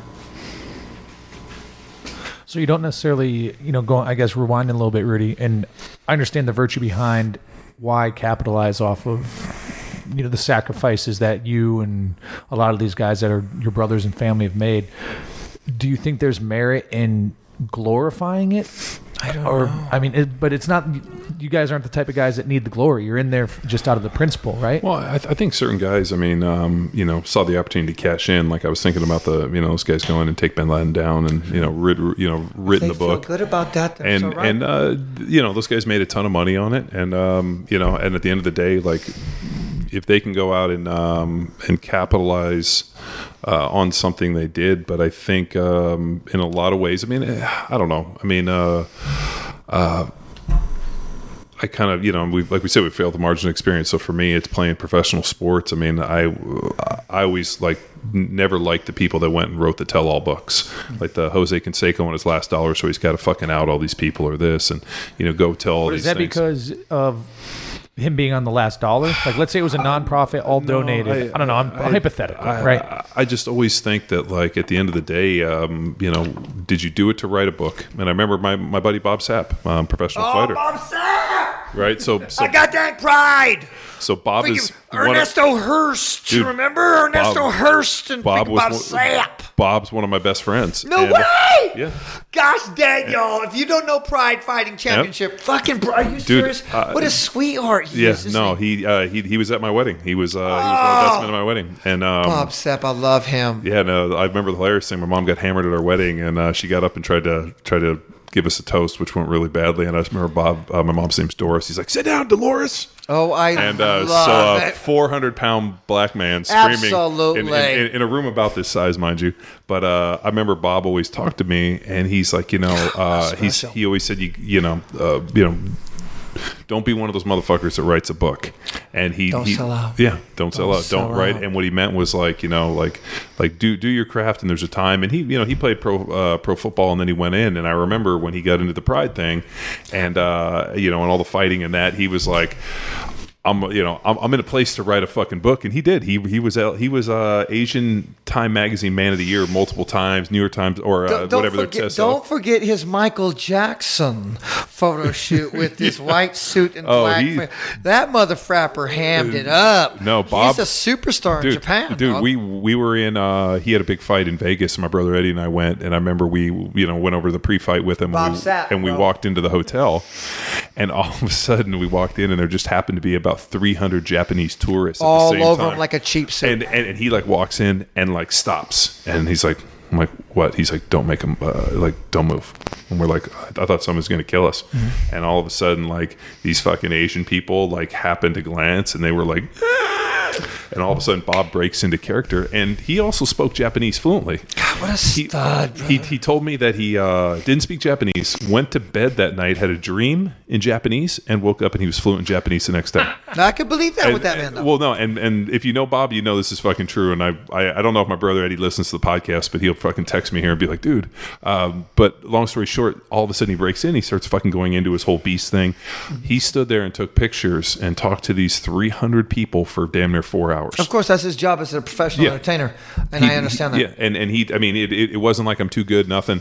We went and we no, ate. that's his work Dude, and that's his pride. And but he, I, I remember, man, like there's a time and a place for everything. I just think, um, you know, uh, I'll never fault anybody for making money, but I think at the end of the day, uh, you know, I guess let me rephrase the question. it's- Is there a it- way way to do? Is there a classy way to do it? I don't know. Is there? Is there? I mean, um, you know, like to, to to be honest, I mean, like you know, you, I'm ethically against. I'm ethically against it. Yeah, yeah, yeah. but I mean, you went in and did the generation kill, and Yes. and, and no, no, and- no. I didn't and- do the generation kill. Those motherfuckers were lucky enough to embed with me and my Uh-huh. people and hide in the bottom of the motherfucking Humvee for the whole fucking war and fucking call me and my fucking friends for fucking two months after that to Yeah, piece yeah. together the fucking story. So, no, I didn't do the generation kill. They were lucky. Th- that piece of shit was lucky to be with me and my people. Yeah, to get participation, right? But I mean, he didn't even pay attention because that fucking punk ass, just a fucking bum ass, weak body, a bum weak body, hid. And there's the Rolling Stone dude. Yeah. Called me all the time after that in my little humble telephone in Oceanside, Uh huh. asking me this detail and that detail. and oh, and he was there, and he didn't see a single Hell fucking no! because he was Bum. fucking. Head in the Bum. fucking sand. Head in the sand. Bum. Bum. I had no idea about any of this stuff, guys. Back then. Yeah. I went after that to fight in fucking Fallujah and Ramadi. So Generation Kill is like fucking easy day compared to fucking Fallujah. Yeah, and yeah. You were saying. Sure. right? Fucking uh, cutting off heads and shit like that, and fucking uh, burning bodies on the freaking bridge, and then freaking killing children and shit because if they're digging in the side of the road. and I mean, just fuck. You guys have no fucking concept of real fucking hell on earth. It one generation kill, Yeah, yeah. not even close. That was like a- kind of like a little fucking warm up for Fallujah. Uh huh. How come they've never come? I mean, I, I guess they did make a movie with uh, um, the Chris Kyle dude from Fallujah, but they've never really ever gone in and tried to do anything on, from that, have they? You know, I was on that op when in Baghdad with uh, the SEAL snipers too, and I don't know, man. Uh, I got to be straight with y'all. Um, I think these war movies, most of them are completely disingenuous and con- con- completely. Do you watch them, Rudy? No, I don't. Yeah. I, I'll tell you why I don't. A lot of them I don't watch because I can't handle the sounds of the gunfire and the explosions Yeah, and yeah. stuff. It makes me seasick because I'm hearing uh, stimulus and I, my Mm-hmm. brain knows I'm not there and I start getting seasick and I feel it's veteran porn. It's veteran porn. It's disrespectful uh, to the um, the sacrifices, the uh, um, what, what do we call it when something is, is so so very special? Sacredness to these experiences where men give each other's lives for each other and for other people, and and um, and I find it's ridiculous. Actually, I think it's absolutely ridiculous, and um, last war. I mean fucking war film, fucking two, three fucking hours, and you can't even smell burning bodies. What the fuck you gonna tell Yeah. me about a goddamn war film and you can't smell no burning bodies, and you ain't got no freaking car cordite freaking uh, um, carbon in your freaking hand and in your eye, and or your freaking best friend ain't dead. Right. You gonna tell me about some fucking war movie? You gotta be shitting me. It breaks my heart, it makes me so sad, and I realize I work in film, I work in television, and I write things too. There is such a sadness to me that um, all this freaking blood and destruction and hatred and and, and tears and, and longing and and all the, the letters I wrote to my wife on my MRE cardboard and all all of these things that it can be summed up in two or three hours for a mm-hmm. stupid fucking movie for some motherfuckers that have no idea.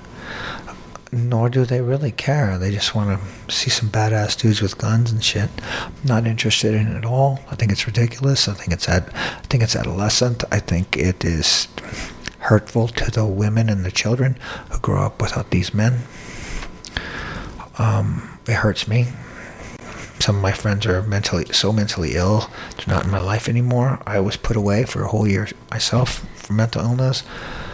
I how do, how do you make how do you make something freaking kick ass about destruction, sacrifice, and the agony and the ecstasy and the beauty of uh, the beauty of killing other men, the beauty of it. So you know when you're killing them, they're not killing you.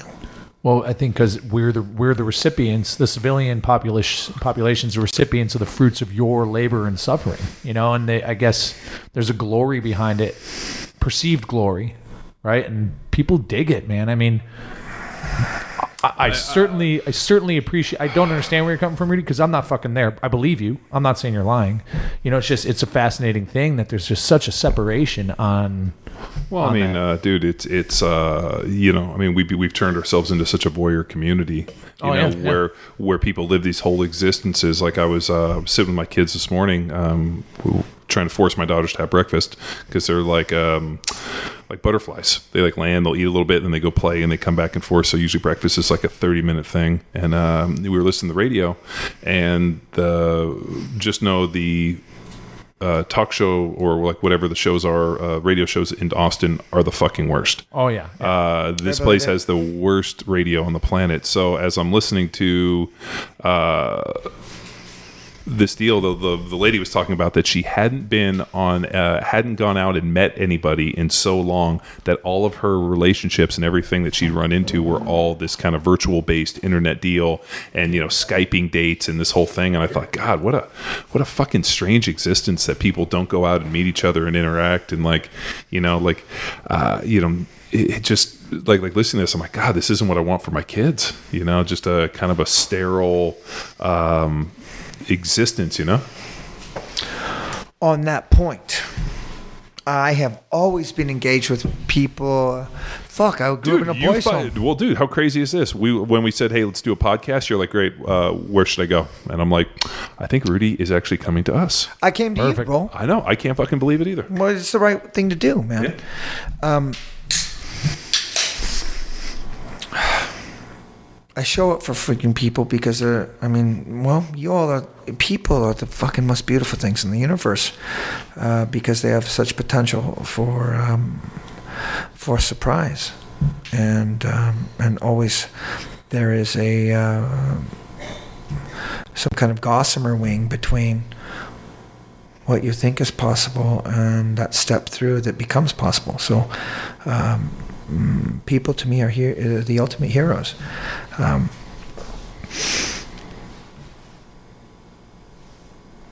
I have a I struggle sometimes in in the entertainment world that I work in and some of these other things is because there's a um, there's a pervasive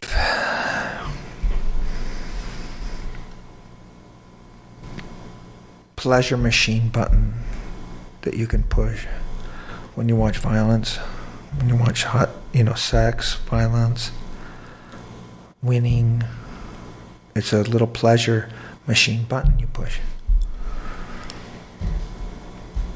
I can't imagine anything that makes us less human than that. And when when I'm reading about what our bros and, and, and the women go through from time eternal, I do not feel exploited.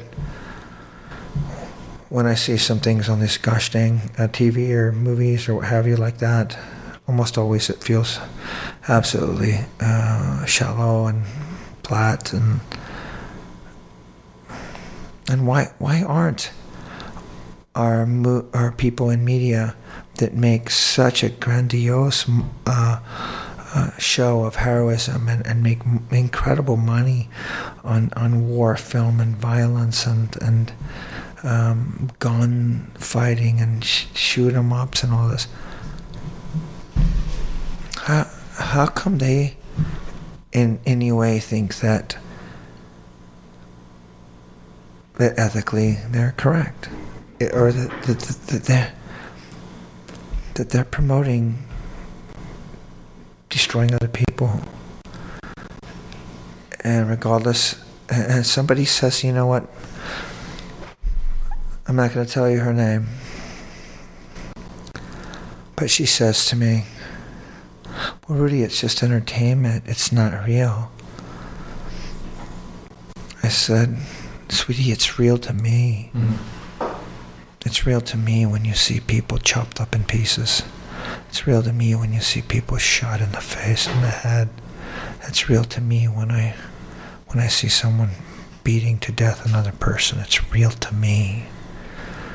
Well, we don't mean it that way. So, Was that was that somebody who's involved in, in Yeah. the creation of the entertainment? yeah, You know, producer or whatever. producer. Yeah. Um, I loved her. I, I still love her so much, and one of the most brilliant people in the world, and so skilled and beautiful, sexy. In a man's world, in in freaking Hollywood or wherever the hell. What? It, actually, no. Let me take that back. It's not a man's world. I was in LA for a week. There ain't a single fucking man in the whole fucking place. No, I got to be straight with you. I'm not, be, I'm not being a, a jerk. Well, I'm I mean, telling you, they're def- just no such define man. Um, they can't fight and smash others in the face if they. Well, if the only definition of man is they stand when they pee, then um, then I'm sure a lot of them sit. But uh, Oh. yeah, I mean it's it's uh, it's a weird place. Man. ridiculous. It's so ridiculous. And men should never care about their fashion. Men should care about their style. What's the difference? There's Ooh. a big difference. Fashion comes and goes. Well, we lack both. Oh, it's all right, but that's that's all right. I got this beard. What's that? That's right. That's right. That gives you s- swagger and the style. So, um, Now, if we could shave it, like uh, if you could let Rudy style the beard, I'm Mm-hmm. thinking, I don't know, maybe like go Amish to shave the the centers. No, I probably what I'd look at it right now is actually don't look great, but I might trim it down just a tad on the sides, Yeah. and then undercut it, and then freaking uh, really bring out this Leonidas to the front here. That sounds about You right. feel what I'm like a duck You bill, Yeah, yeah. like a duck feel bill. what Yeah, But then duckbill. I- yes, yes, and then I'd make sure that I get that freaking mustache cut really good here, so you still get that good lip. Are are are you going to shave the beard for the wedding? I don't know, man. when you get married, though. I don't know. Luke just proposed to his girl last weekend. This last couple days. Oh, wonderful! After a- dating for over ten years, he finally that's so decided to make wonderful. the commitment. Oh, thank you. Uh, Thank you. Thank you, she fantastic. she wore me down. Oh no, you love it, brother. Of That's course. so Yeah, yeah, fantastic. You know, I, I love my I love my Hollywood uh, girl too. But you know what? She's from New York and she's an immigrant Mm-hmm. from Croatia. Oh. And you guys would love the f- mother f- frapping hail out of her. Mm-hmm. I invite her to Summer Strong every time. Hopefully, she'll come next time. well, what well, what about the Power Athlete Symposium? Oh, she, oh, absolutely. All she wants to do is improve herself always because she's, you know, Eastern Bloc. Well, the Power Athlete Symposium in December. in Oh, I'm coming, Texas. dog. I- I'm coming, I dog. know. Well, And you we'll know, see. So you, We'll this is just we'll a sneak see. preview, Rudy. Uh, you know, this is the setup. This is the plan for uh, we're just going to sit you and John down and see where it takes us. Oh, fantastic! You know, we so- haven't even scratched the surface. I know. Uh, we It's- haven't even it- done nothing yet. It's going to get weird. uh, it's it's a wild it's a wild scene. It's a wild scene. Um, all you kids out there, and also you adults, I guess, or whatever. Uh, you know what? No, all you people who want more um, out of your life and uh, and are missing something because it hurts really bad some days to get up, and and you're scared because. Um, sometimes it feels that this society um, doesn't really have any love left for us. Focus on your physical fitness and focus on your athletics. You'll find that by doing athletics and physical fitness, you'll be drawing other people like that to you and also changing the chemistry in your brain and in your body. Um, and the self esteem that comes along from taking a positive role in changing your life. I can't tell you how special it is. So, uh, all of you all out there, you know, all you people that ask me every day about all my little diets and training tips and stuff like that. I have no diets, by the way. I don't do any of that ridiculousness. um, all I do is train really hard for fun and make sure to understand that my body and my brain was meant to hunt and range. And if I'm sitting around a whole lot or not moving a lot, um, I'm not being true to my my biggest potential. So just do a little bit more of that. Wise words. yeah. Do we text? Do we have anything else? I mean, how, how long are we talking? 20 minutes? Yeah, one hour and forty minutes. Wow. Well, I mean, uh, we hit the book. I definitely recommend it. Uh, to kind of Oh, of thank look you. into. Oh, I have something to say, dog. Yes. Do it. Finally, bring it. Force Blue. Oh, yes. yes. Yeah, dang. So, for those of you guys listening that do not know what Force Blue is, Rudy has a deal where they have taken uh, kind of a, I mean, it- it's a symbiotic relationship. You're taking uh, ex military uh, guys and basically putting Combat them in, divers, combat divers to go in and rehab uh, reefs. Yeah, rebuild coral Oh reefs. Oh no shit! growing and rebuilding coral reefs, and we did it already for the first time freaking three weeks ago in the Cayman Islands. We've proved the concept, and we have a gorgeous documentary, forceblueteam.org. You will be freaking blown away. And we did it ourselves. I raised the money myself. I brought the teams together. Um, SEAL brother, Jeff Reeves. I got a freaking Green Beret. I got a British Royal Marine Commando. I've got Roger Sparks, highest decorated pararescue of all time. I've got Will Hinkson, legendary freaking recon Marine. Um, I've got Nate from um, uh, Team 5. Um, a medic program. Uh, he was an army medic. Medic program from. Um, what is the gentleman that uh, uh, Peter Berg has has been behind? I put all these commandos together and we teamed up with the scientists. Most importantly, this is not recreational diving. This is not diving therapy. This is freaking changing the world therapy. It is being the baddest freaking warriors for the ocean therapy. So we rebuilt reefs through water columns and then replanted them. Um, lionfish culling, um, hydrographic surveys. You freaking name it. We've we did we did a school. We created a school. So you grow you grow the reefs outside of outside of the ocean. No, you No, can't in the reefs. ocean, in the ocean, and then replant in uh, uh, in areas in which the currents and the nutrients are prime. Imagine upside down Christmas What trees, they're doing twenty is- to thirty is- feet is down. They're they're creating like scaffolding. Like imagine Yes, scaffolding under the yes. water, and then they go and they replant the, the scaffolding. I I watched the whole thing on it. Well, Yeah. We Okay. re- all right. Yes, all right. we grow the reef then- Surprisingly, Rudy is the only one of the only, and I, I can't say this because I've done it on other guests, but I've I've done more research on Rudy Reyes than just about any other guest we've had because brother. one, we've had over a year of uh, of Rudy Waiting, Ruiz. wishing, dreaming. Well, uh, we, Instagram. We we have a uh, uh, a pretty good you know stalking of your Instagram because I mean, Pretty, well, pretty, well, uh, pretty good. well, you got to think for the last year we've been trying to get you on the podcast. I have to. Uh, uh, we tried, brother. Was it me and you, or was it No, Luke and No, I? no, no, it, was, Who was it was you and I, Rudy, twice. You tried to call Both. in from a glacier in Iceland. I mean, we get it. Uh, and then a, a flight to New York. You try to call from the plane. See, and, I like, try, y'all. I I'm a Mexican. I got a brother in prison. You know what I mean? I'm trying. I mean, the crazy part is all we could see was just like uh, the plane and a scarf, and we were like, Oh, I "Is that love that. It's Yes. like he's like, ah, you see, you know, I- I he's the only guy you. I know that wears a tank top and a scarf. yes, because that scarf can double as know. a Well, freaking, you told me. uh, I- as a cravat, as a freaking sling. I just It figured a your neck got cold. So the Check the this scarf out on the both? plane, y'all. On the plane, when the air's coming on at you pretty heavy, and you know you're in your tank top because you can come into Texas, you take that shemagh and it's your little blanket. Oh, Yes, it's, a, man, it's like a shawl. It's all yes, sir. I mean, it's freaking piece Now of is that is that fashion or is that style? It's all of it. Oh, no, wait, no, no, no. It is. did- it is fashion style. Both. uh, Did we on how function? It's both. Uh, it's both. Did did we make a distinction between fashion and style yet? Uh, n- Fashions come and go depending on trends, and uh, um, Style is just style comes from within. Mm. Ooh, st- swagger. Yes, look, look at uh, Steve McQueen. Look at Charles Bronson. Yeah, no, Um, I'm a big '70s guy. Yeah. I um I like my freaking bootcut jeans. Mm. I like my low cut freaking jeans with the freaking conch belt, a la freaking uh, uh, Led Zeppelin. Um, I ah, man, I love the '70s, man. I love. I do too. I mean- Serpico is my thing. When I look like Serpico, I love my Serpico look. I love '70s cars. I love '70s too, music. God. Me I- too, dog. But, Me too. But I was born in the '70s, and I remember that stuff. Like as a young kid, like I remember seeing the crazy outfits my parents wear. I look at the pictures, and I think to myself, the fact that you guys were sober wearing this is fucking amazing. Yeah, yeah, like true. I like very open minded, Oh, bro. well, very like I, open minded. I, I remember seeing a like a, a picture of my dad is wearing a, a tie that's about this wide and about this long, Kidding. and he's like, "That was cool in the '70s." Getting it. You know? Getting it. I okay, so you know, I hang out with some friends of mine and stuff like that, and I got some pretty cool people that hang out with me sometimes. I wonder why, by the way, because I'm not that inten- uh, uh, immensely smart. Um, When you say cool, define cool.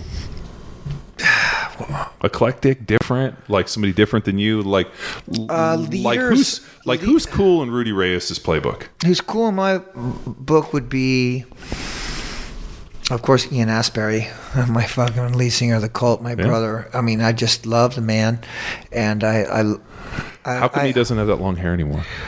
He grows it on and off. It's getting long again. I remember when I saw that. Oh, do you remember in the day? dude, dude, his hair was seriously sure. Was that down Son- to his. was uh, that the uh, Sonic Temple days? yeah. Sonic Temple. Fire Woman? The yes, that's so absolutely. Dude, I, Well, we he- we saw him. I saw him in concert, and his hair was fucking down to his sure. fucking ass. Well, because yeah, And he has such a yeah, he has such a uh, connection with Native American uh, spirituality and Mm. Makes culture. total sense. And um, you know, I've gotten to be close with Ian, and I consider him, you know, an an older brother that I never had, and.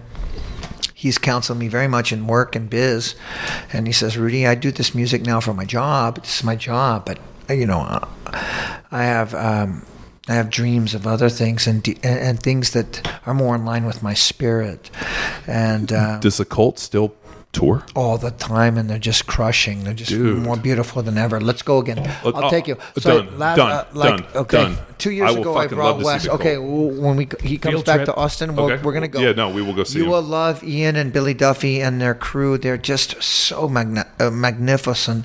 Um, fudge when I was a little kid, man. When I was a teenager in the boys' home, like looking at like the album and and seeing like these what what uh, Egyptian hi- hieroglyphs. Uh, how do you say it? Hieroglyphs. Yeah, hieroglyphics. Hieroglyphics and and these arcane uh, runes and such. And I like, what does this mean, love? What does this mean, love? And, and so all of this, right? Uh, profound stuff to me. And so I would see the cult over the years and always wait and, and sign autographs. And then when I was uh, put forward as some kind of warfighter, or what do you call me? Some kind of something. I don't know if we if we can necessarily Yeah, come we- up with a label, call them. but uh, of- we work tried, but we can't figure it out. Yeah, we've been trying to put your finger. I mean, like, Yeah, uh, like the samurai David Bowie or something. there you are. right? Or, or you know, um, ooh, that's pretty right? good. I don't know. I mean, that's pretty hard. Those are big fucking shoes to fill. I mean, Samurai I David agree. Bowie. I agree. David Bowie might have been the coolest motherfucker to ever walk the planet. I'm with you on that. Ah, dude. Um, Ziggy Stardust, the but- whole Spiders from Mars. Oh my god. By the way, I, by the way, I'm psychic, for real. Do you, I, do you remember in Zoolander when they go to do the walk off and David Bowie's like, if nobody's going to take charge, and everybody's like, that was actually the best cameo of any So movie. hang on, Rudy. You're claiming you're psychic for like literally l- do a you, real psychic. Do you really doubt him? I don't. Yeah. I mean, but thi- for no. the sake of uh, why not? You you you met Dr. Bueller. I don't think that there's no such uh, thing as psychic. There's like a clairvoyant. So I believe in you know. So I didn't believe in I until I met dream. Bueller. I dream very deep stuff. I dream all the time and dream. dream like very deja deep. vu. No, just dream deeply and travel. And then after doing years of meditation, I learned to explore my dreams and become an on, uh, uh, oneironaut, a, a dream a not, a dream astronaut. And keep pushing, pushing, and opening doors and looking and then recording. Um, the day that David Bowie died, the night prior, hours before he died, hours, only maybe even one hour, maybe even 10 minutes. I was eating chow with him, and I met him once in London, but I was eating chow with him in his castle in, in, uh, on the seashore. And he had this massive robe, kind of like labyrinth. Except his hair was short, long, long table. And I remember eating like this roast beef and some potatoes, and we're kicking it and talking. And he stands up and he walks away. And I have a strange feeling he's going away. So I stand up. I'm like, "Where are you going, brother? Where are you going, Dave?" And he's going around the corner. So I step around the corner and I look for him and I see just this coat fluttering out and then the other way. And I'm always right behind him and I'm looking for him, looking for him. Where are you going? Come back, come back. And then, and then at the uh, towards the very end, I come back and I'm at the uh, the foyer, uh, the foyer of the mansion, where the dinner table's only a little bit of ways, but the foyer of the mansion. And I get back to the foyer, and the front door's open. As the front door's open, I see this coat and this cape flowing out, and I run out there. I'm like, "Where are you going? Where are you going? Come back! Come back!" And the, the, the light was blinding, and the the sea was crashing on the rocks underneath me, and and then and then he was gone, and and I just remember having this deep sadness and foreboding, and this is what will, this is what will blow your fucking minds, or no, it doesn't. Probably not. You guys already understand this. I wake up. Matt Salamo, recon brother of mine, uh, he's given me a bear pelt um, pillow that I slept with for a few hours, right? And the first thing I say to Matt, and you guys look him up, you guys go reach out to Matt Salamo. Matty, I had this dream. David's gone. David Bowie's gone. He ran away. He's gone. But I'm not sure where he went to. Where he went. I swear to you, 30 seconds later after that, on the news, David Bowie is dead. Have you had any other dreams like that? Oh, many, many, many. Yeah. Always. I see the future all the time. But David Bowie is the one, the most recent one. Ah. Okay, you know how they say that you don't see your feet in dreams? Have you ever heard that? No. No, but I mean, I can't. Uh, I can't. I think can't of think of- ever looking, yeah. seeing my feet in a dream. I mean, I can. I. do. I I've had the dreams where you're fucking running and you can't go faster, and I've seen my feet looking down, wondering why the fuck are my when feet I was going so slow. uh, when I was little, I used to have uh, pretty bad nightmares. And the interesting thing was, I remember at one point I'd gotten like I would wake up, wake up, and have like a different nightmare, and it was always kind of similar. It actually, uh, oh, it, it kind of remind like the only way I can equate it is, uh, do you remember that weird thing in Big Trouble Little China that like pulls a guy in that like weird little monster looking thing that's like with the red eyes?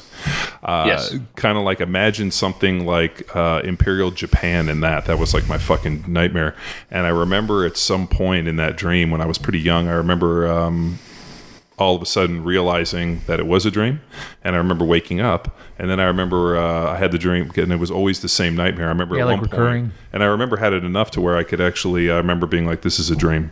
And I remember stopping it and waking myself up, and I and then ever since then, um, anytime I've ever had a bad dream, I can pretty much just end it and be like, no, no, no, we ain't, we're not doing this anymore, and like end it. And I remember my daughter had a nightmare, and I told her about it. I was like, you can control your dreams if you think about it, and uh, and you know, and it's like, how do you? But so long story short, like I think you can do some things like that, but Yeah, takes incredible controlling wherewithal. yeah. Go ahead. controlling your dreams is called lucid dreaming. Sure. Uh, I've had a couple experiences, and then it's I'm I'm flying. I choose to fly, choose to control. It's pretty cool. But yeah, similar experience, but no freaking telling people's deaths or anything weird like that.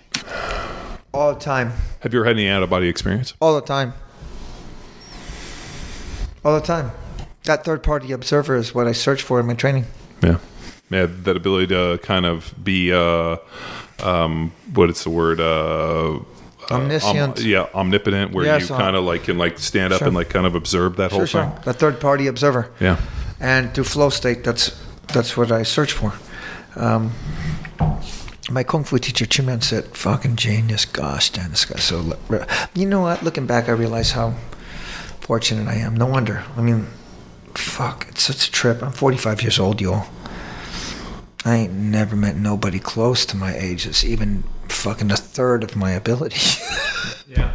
for real. And never shortcuts. No, i don't even take supplements. All these stupid fucking bullshit supplements. You gotta be shitting me. Some fucking vitamins and shit. I'm like you fools.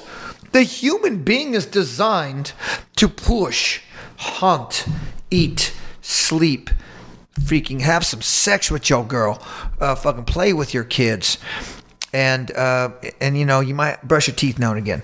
I mean that's what we are to do. And there's all these fucking gimmicks of this bullshit's ridiculously funny.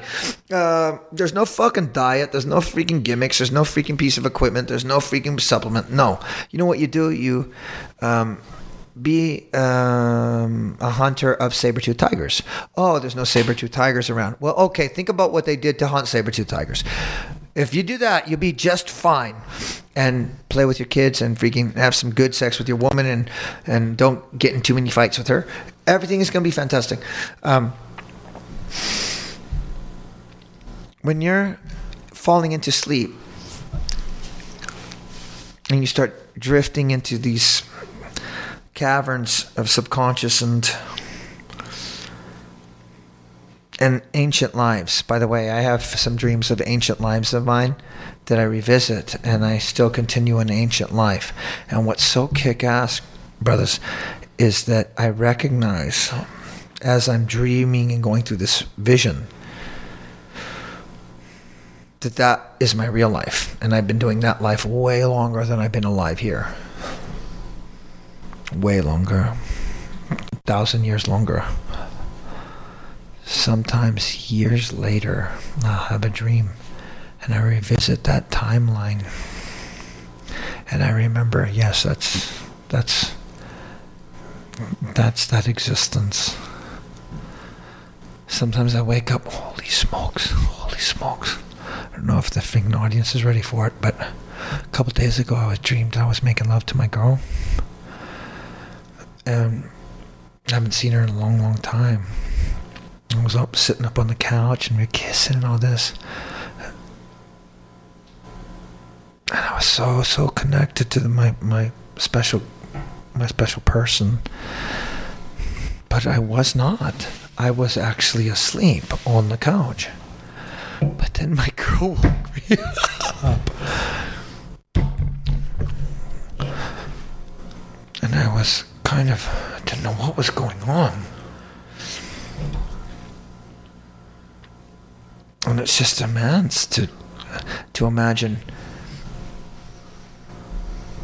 the phonograph of what we what, what we call life or reality, and then the quantum, three-dimensional, fourth-dimensional, freaking time and space style, true existence.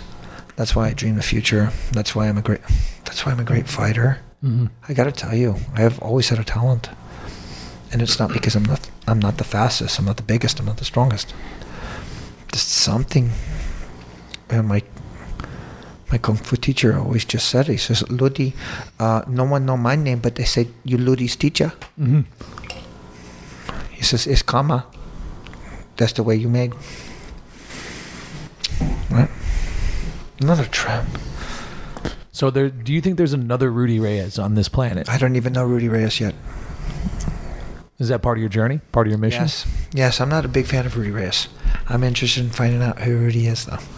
you know what I'm saying? No, no, but I mean, I believe you. Do you I feel mean, where I'm coming well, from? I just haven't thought like that. You know what I mean? Like, uh, it's a it's a deep introspective approach to life. You know, that just walking around, people assume they are who they are, right? And you're a fucking guy who's like, I'll tell you when I get there. Yeah, I don't. Yeah, right, man. I've been in charge for so long. I've been taking care of my brothers and and leading. No man, and- it's uh, right? it's You it's know it's it's the tortured souls. I mean, if if you think about like um, uh, the more, um, I mean, and this is kind of intelligence too. I mean, they've done pretty extensive research that the higher the IQ, the less happy people are. Um, you know, like they've they've you know charted people that were 165, 170, 180 IQ, and they always end up you know usually committing suicide or living miserable lives. And you think about like.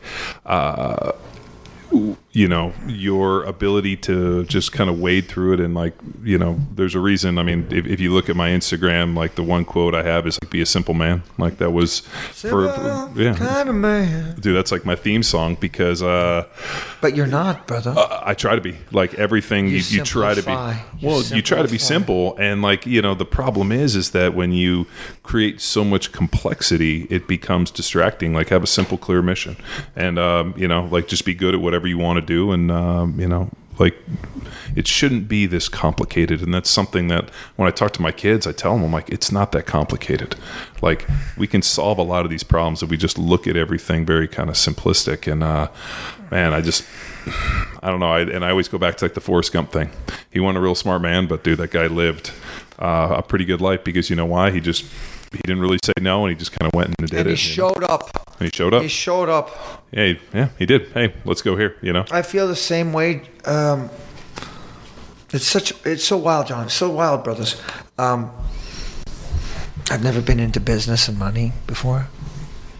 I can't imagine you needing money. I'm still not into it. I don't. No, I, I really can't even By the way, imagine. I- I I don't I was trying to imagine you going in somewhere and like like yeah, being like, hey, uh, I got this paper stuff. I just need some of that so true. food. That's so true. We'll Normal- trade for normally, this. I just give it away all the time. Um, and sometimes I let people abuse me and take advantage, only because I have even more compassion for them than the pain I feel from them abusing me. Um, I feel for them more. And uh, Do you think uh, that you're put on this earth? I mean, um, you, Hmm. I think so, You kind of uh, there's a weird kind of vein of um, of like uh, like vi- like victim, not a victim, defensive victim. Like I can see you, you know, like uh, shit, man. You run through a brick wall, but yet I can. I I think it's interesting the fact that uh, you would even use the term as you would allow people to victimize you.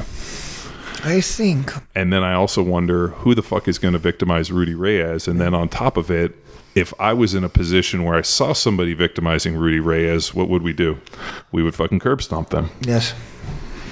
I don't think they would need our. he- I mean, Rudy would need our help. I think everybody needs help, but I could see like, uh, like you guys know, like if if uh, if there was a problem in the that you proverbial guys had, sense, if, yeah. if, if there was a No problem, questions asked. You guys would be there by my side. hundred percent. If you called me up and said, "Hey, John, I got this issue," I'd be like, "Fucking curb stomps. Let's get Of 'em." course, of course. It's, it's interesting that you say that, um, and and express that.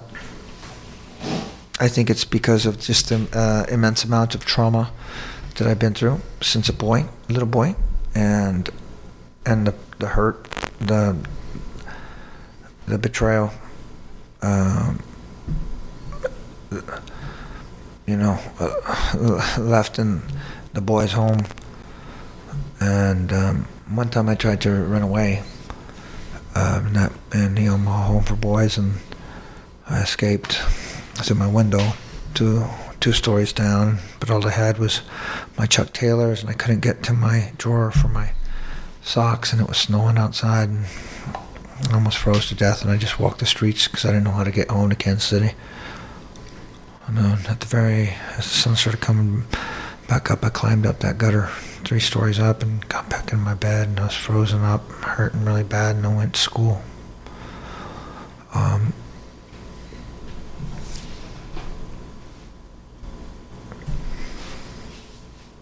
I guess maybe I just never want to let go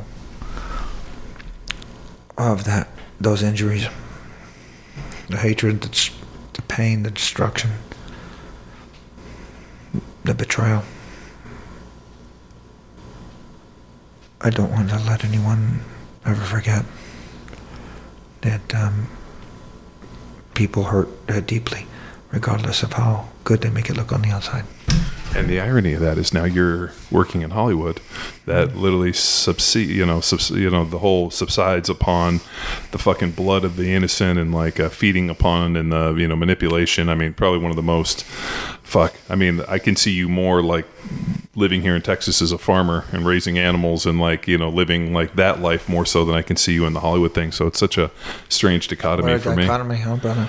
Well, yeah, I mean, yeah, you know, like you think about like here's a situation where you're trying to go in and do something that you feel is valuable, but yet you know you're working in a in a in a line of business that's almost parasite. I mean, it is parasites. Oh, it you know, parasiting off of uh, people, emotion, sex. I mean, like you said, man, like I can't imagine the. Uh, you know, fuck, dude. Like, it's just. Brother, it's a trip. I mean, dude, we, I, I, I, Well, I- you know, uh, yeah, I grew you know, up there. as a pro athlete Yeah. too. No, dude, believe Pro me, it's as well. uh, it's believe me, dude, it's it's uh, it's a strange deal, and there's Then you reason. understand where I'm coming from. Yeah, that's why. That's why, dude. That's why I talk about. You know, uh, dude. I remember hearing. Uh, I've told these guys a story that um, I was in Daytona Bike Week and we went up Hmm. and took a little ride up deal, and I got to hear Lynyrd Skynyrd play in a little warm up at a little uh, place called Peggy's Place, and I remember sitting there with a bunch of drunk bikers, and they played uh, Simple Man, and I Simple remember. I remember I had this like strange out of body experience Mm-hmm. where I, you know, you'd heard the song, but I'd really listened to the lyrics and I Yeah, thought right. there, and I was like,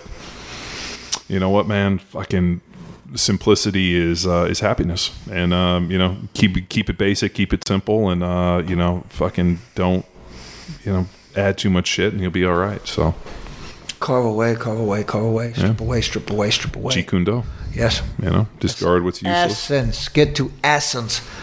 I feel. I feel. Um, that's that's what I've been doing because of necessity, trying to be so much for so many people and try to be excellent, so many things, and to and to never let anyone down, and to always show up and to always be the best and uh, best I can, and to always be brave, to always have courage and. Um, it, it it takes so much uh, commitment and yet I I'll never ever put a I will never quantify it. I'll never quantify it. I, I'm I'm ethically against quantifying fuck a soul. And you know what? I'm not going to call out any names out there. There's a lot of people in this so-called veteran community and especially the spec ops community. I don't know what happened to these people. I don't know how they can look in the mirror, think about making some kind of brand and selling some kind of freaking apparel or some or whatever they want to do that is associated with themselves to somehow uh, put on a platform in which it can make money. God dang, that's just so fucking foul. like if you, Sally, you know what? We all got to make work. By the way, all you all out there, and you know who I'm talking about.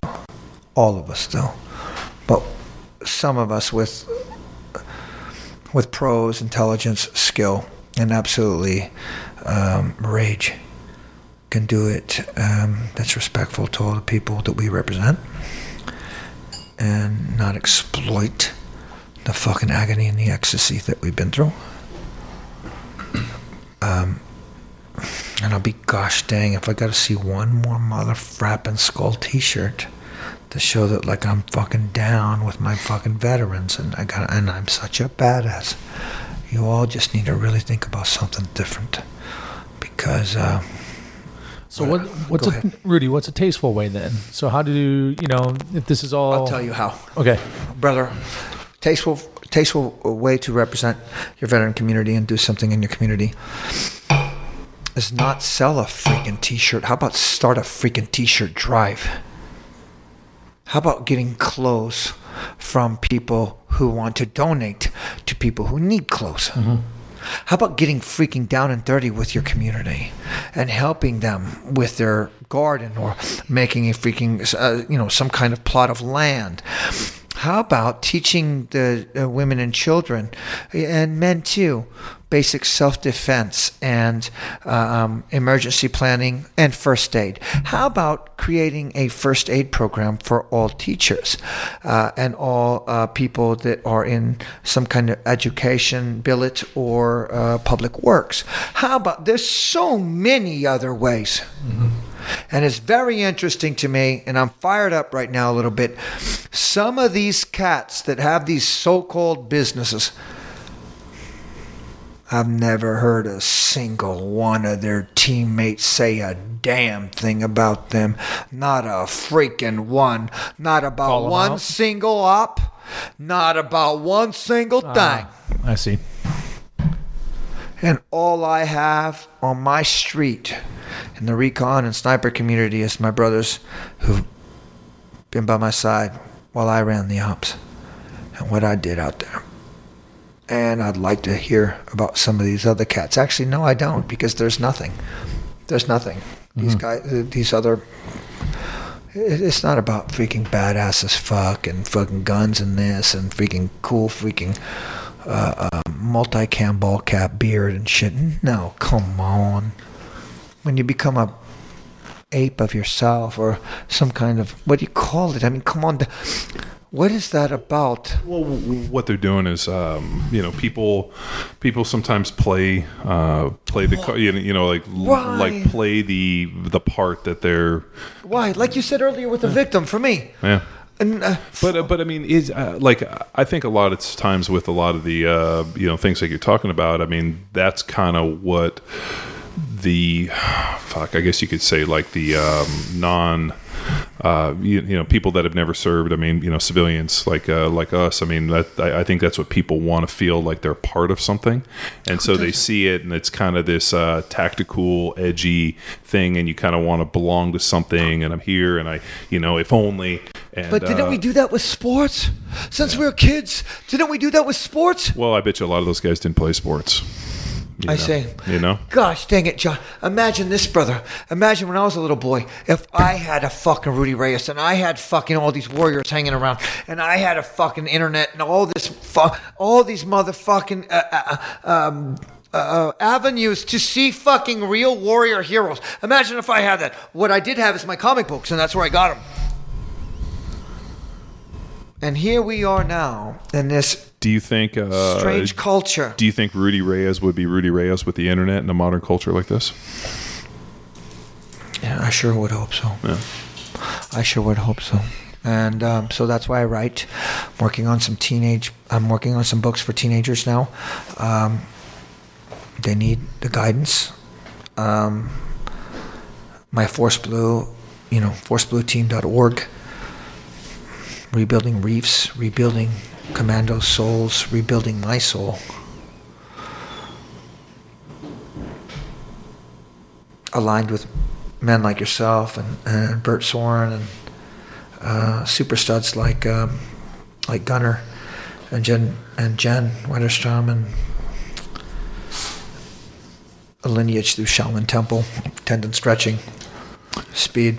Isn't it pretty interesting that Summer Strong is like this uh, strange thread of people? and uh, you know, like I was thinking, like I was talking best. with Remember, I met you guys two fucking years Yeah. ago. the Avengers. Well, I remember Tex was there two years ago, Yeah. and was like, I met so many people. Like this, like like this is pretty much. Uh, we stocked our podcast for almost an entire year, Tex, based off of two years ago.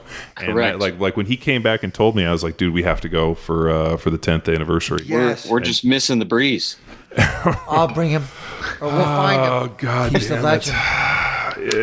In his own right. Isn't this when he should just Up here, Well, you know, the breeze and the American Beauty over here got That's something it. weird going. Right? He, calls But, me- uh, he just calls me Beauty for short. Uh, the problem is, is uh, oh man, I mean, Breeze fucking took me down, dude. He, Hey, uh, what do you uh, mean, Well, no. I, I I was trying to work on my presentation, and I, I realized uh, after hearing some people speak that I needed to create a, a PowerPoint. So I literally like went in the office and I was working on the PowerPoint, and Breeze saw me and saw my stuff, and literally he pinned me down for a good ninety minutes, Did he? Oh, telling me Breeze stories. Oh, of course. And I saw Bert, and I was like, "Hey, Bert!" And Bert's like, "Oh yeah," and he like waved me off. I was like, "This Oh, you motherfucker!" And Bert. Bert's like, "I wasn't about to get in that. You're fucking not diving on that hand grenade." the but uh, breeze. oh my god, The breeze. Oh God, I love him. I talked to this incredible woman in New York City. Uh, she's uh, her her brother is a veteran and active duty. She is a volleyball player and finance whiz, hard ass Italian freaking girl, and uh, she's just my homie. And then she, I said, I got to take this call, and it's the breeze. And she's, the breeze. Well, yeah, the breeze. Oh my God, I love him already. yeah, dang it, right. And so, so, Uh, don't so- tell the breeze. Yo, remember? Um, so, so breeze. Uh, what's your best pickup line? Hey, baby, my name's the breeze. Ah, yeah, dang. I love that man so much. So I call him daddy. I call him father and stuff because I have no dad. I just love him so much because you know what? When he hangs out and, and spends time with me, he always ends up freaking tearing up and stuff. Because you know he went to West Point. Oh, I did not know that. Yeah, I went to West Point and he um, he taught and coached there for a while too. And and um, his older brother died in Vietnam. Oh, I did not know that. Yep. And so he cries, and or you know he he'll just he'll just get a little bit emotional with me, and that's why I'm just always there for him, and I just love him so much. Um, you all have a lot to do with that, all you all. Can you believe what I've found with you all in the, Su- in Summer Strong and with Bert and with uh, and with uh, Family and Strength? Can you believe that I have been invited into your world? I'm so freaking thankful, man. Yeah, it was it was killer. No, it was great. It was. know what uh, I mean? Yeah, no, we. I mean, uh, it was a lot of fun. I mean, it was so cool to connect with people and uh, just everybody that spoke. Um, you know, I mean, I was thinking about you know we had Woodsky on the podcast. Oh, I love and, my uh, Woodsky. That me and him are tight too. Dude, yeah. w- Uh, well, I posted. I don't know if you saw it. I, I know you haven't checked your phone, but on Instagram, uh, Luke and I were texting back and forth, and he's like, "Oh, did you, did you get Rudy yet?" And I was like, "No, I'm outside of LZ. I'm, uh, I'm, I'm waiting to initiate Oh, I contact." love it. And so, I love it. so I, I screen captured it and put it on Instagram, and Woodsky's like, "Ah, 50-50, He, you know, he ditches you or something." But uh, no, man, we've um, we've had uh, an incredible uh, ability to kind of add people within our genealogy, to quote Harry. And uh, you know, Summer Strong was huge on that. We really thank Bert and um, and uh, you know, All Bert's, of you. Yeah, well, Bert's coming out to our uh, Power Athlete uh, I'll be there. symposium, I'll and. Um, yeah, so it'll be killer. We're excited. I've been training a lot. You know, I'm always training and such. Um, mobility, tendon work, and continuous um, big body movement for heart rate uh, sustained always, and then throw in anaerobics for eight explosive movements. And um, and then just keep running it until a flow state happens, and now you're in a third party observer state Sure. and then uh, with a great little coach or teammate, cues, cues, cues, and it just brings you right in, keeps you there, keeps you in. And it's been the best thing for, I've I have for my mental health. Yeah, no, there's def- definitely a parallel between physical fitness and mental health. Yeah, for me it is. Yeah. For me it is. Well, I mean, it's, uh, especially because your entire life you have identified with doing something physical. Yeah. That I mean, it, it's kind of like we we get stuck in this deal because we have an internet-based company where you're stuck behind a computer, and I'm like, oh, this is awful. And uh, and and part of the reason, what's what's ironic, at least with our company, is uh, at my house uh, we have the world's worst internet. And so, and so it takes me what should take me 90 minutes takes me hours because Why the are internet you doing this? Why, why can't we make Oh, well, like some kind of towers or, well, we- or make you work in the it goes tonight. It- hopefully, to, to, tonight they are after six months of fighting with uh, Time Warner Spectrum. They are finally And TxDOT and, and all this TxDOT and all this. So it took them six months. They're putting up poles and they're running us a fiber line for like the world's fastest internet. So now we are careful because you got no fucking excuses now. Everything's got to be on time, baby. Yeah, oh, I, I know. Uh, the, the other day, I was uh, uh, one of the guys. I've, I've been helping J- this guy John with, um, who's had a pretty extensive knee injury, and I was kind of just helping him on some stuff. And I uh, couldn't send him the information, so I was texting it to him.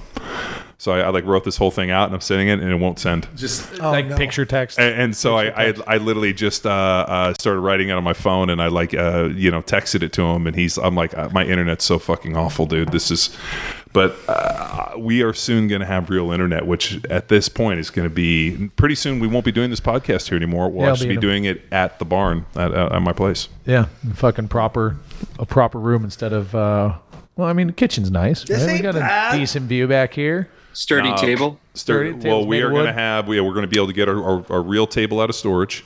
We're going to be able to like soundproof the room. Luke can yeah. have all this fucking you know soundboard. Shit, yeah. Shit, and yeah. uh, it'll be epic. Now I know Callie's gonna be listening to this. Callie, this might be one of the more interesting podcasts, but the only part is that we don't have visual aid because the actual physical representation of what you're seeing, No, just, it. uh, uh, just the words alone, like it just. It, I mean, that's why Rudy is going to be one great at the symposium because dude. First of all, people who are going to be able to witness he's that. fucking jacked. Yeah, so Like, I'm sitting there like- text, Rudy. Rudy came in and John. This is for the air as well. They got in a little wrestling match, and uh, John turned it up to I'd say maybe a seven or eight, maybe like a seven or eight, like not hundred percent.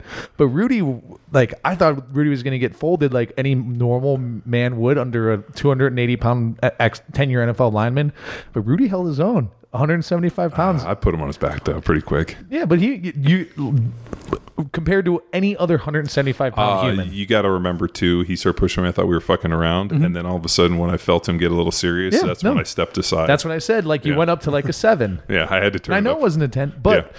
Com- Yes, compare yes. and contrast him 100%. versus any other 175 Yeah, pounder. he's strong fucking dude. He uh he put his hands on me in a meaningful way, and uh, I I know the difference. like if somebody puts their hands on me in a meaningful way like that, I was like, oh, this shit's gonna get serious, and uh and then I almost took out Luke's fucking uh, fireplace, but uh, the good thing I you know I knew that it- everything can be replaced. of course. You know, so I was just like, Well, all I, I was see just what glad. I, I was just glad when he went down, he didn't pop back up, and we didn't fucking go because then shit would have got fucking. I was so glad that we diffused it at that what moment. else? Where do else do we Did have he to go did with? he try to kick? I heard a lot about kicks. No, the- No. he he uh he knows kung fu, so he knows push hands, which is like what we did. You know, where like you know, as you you know you you oppose force with reactive force. Like if somebody's going to push on you, you use their force kind of deal, and that's what Mm-hmm. he did. Is he pushed in me, I just redirected it. So what, what else do we have to cover with the, uh, Rudy Reyes, the fucking I'll tell you this: b- um, by far most spiritual guest we've had? I think we did a good job containing him, people. And if you want to hear more, you're gonna have to get to symposium. That's our next stop, baby. That's happening. Yeah, December. No, it's gonna be good. December when, bro? Uh, second weekend is uh, second Eighth, weekend. is- ninth, and Nine, tenth. Okay. My birthday's December 3rd. Charles Bronson, December 3rd. Nice. And Ozzy Osbourne. Hot out. It's good company. and Rudy Reyes. Rudy, Right. thanks for your time, man. Oh, it ain't nothing. I love you guys. All right, people. We're gonna have all your links and everything in the show notes. Sorry to get fired up a little bit, guys. Thanks, oh, Power it's Athlete good. Nation. Thanks, Rudy Reyes. Fucking changing the world, changing perspectives and shit. No, it's great. Thank you, Rudy. Appreciate it, brother. All right, see you guys. It's nothing. I love y'all. Bye.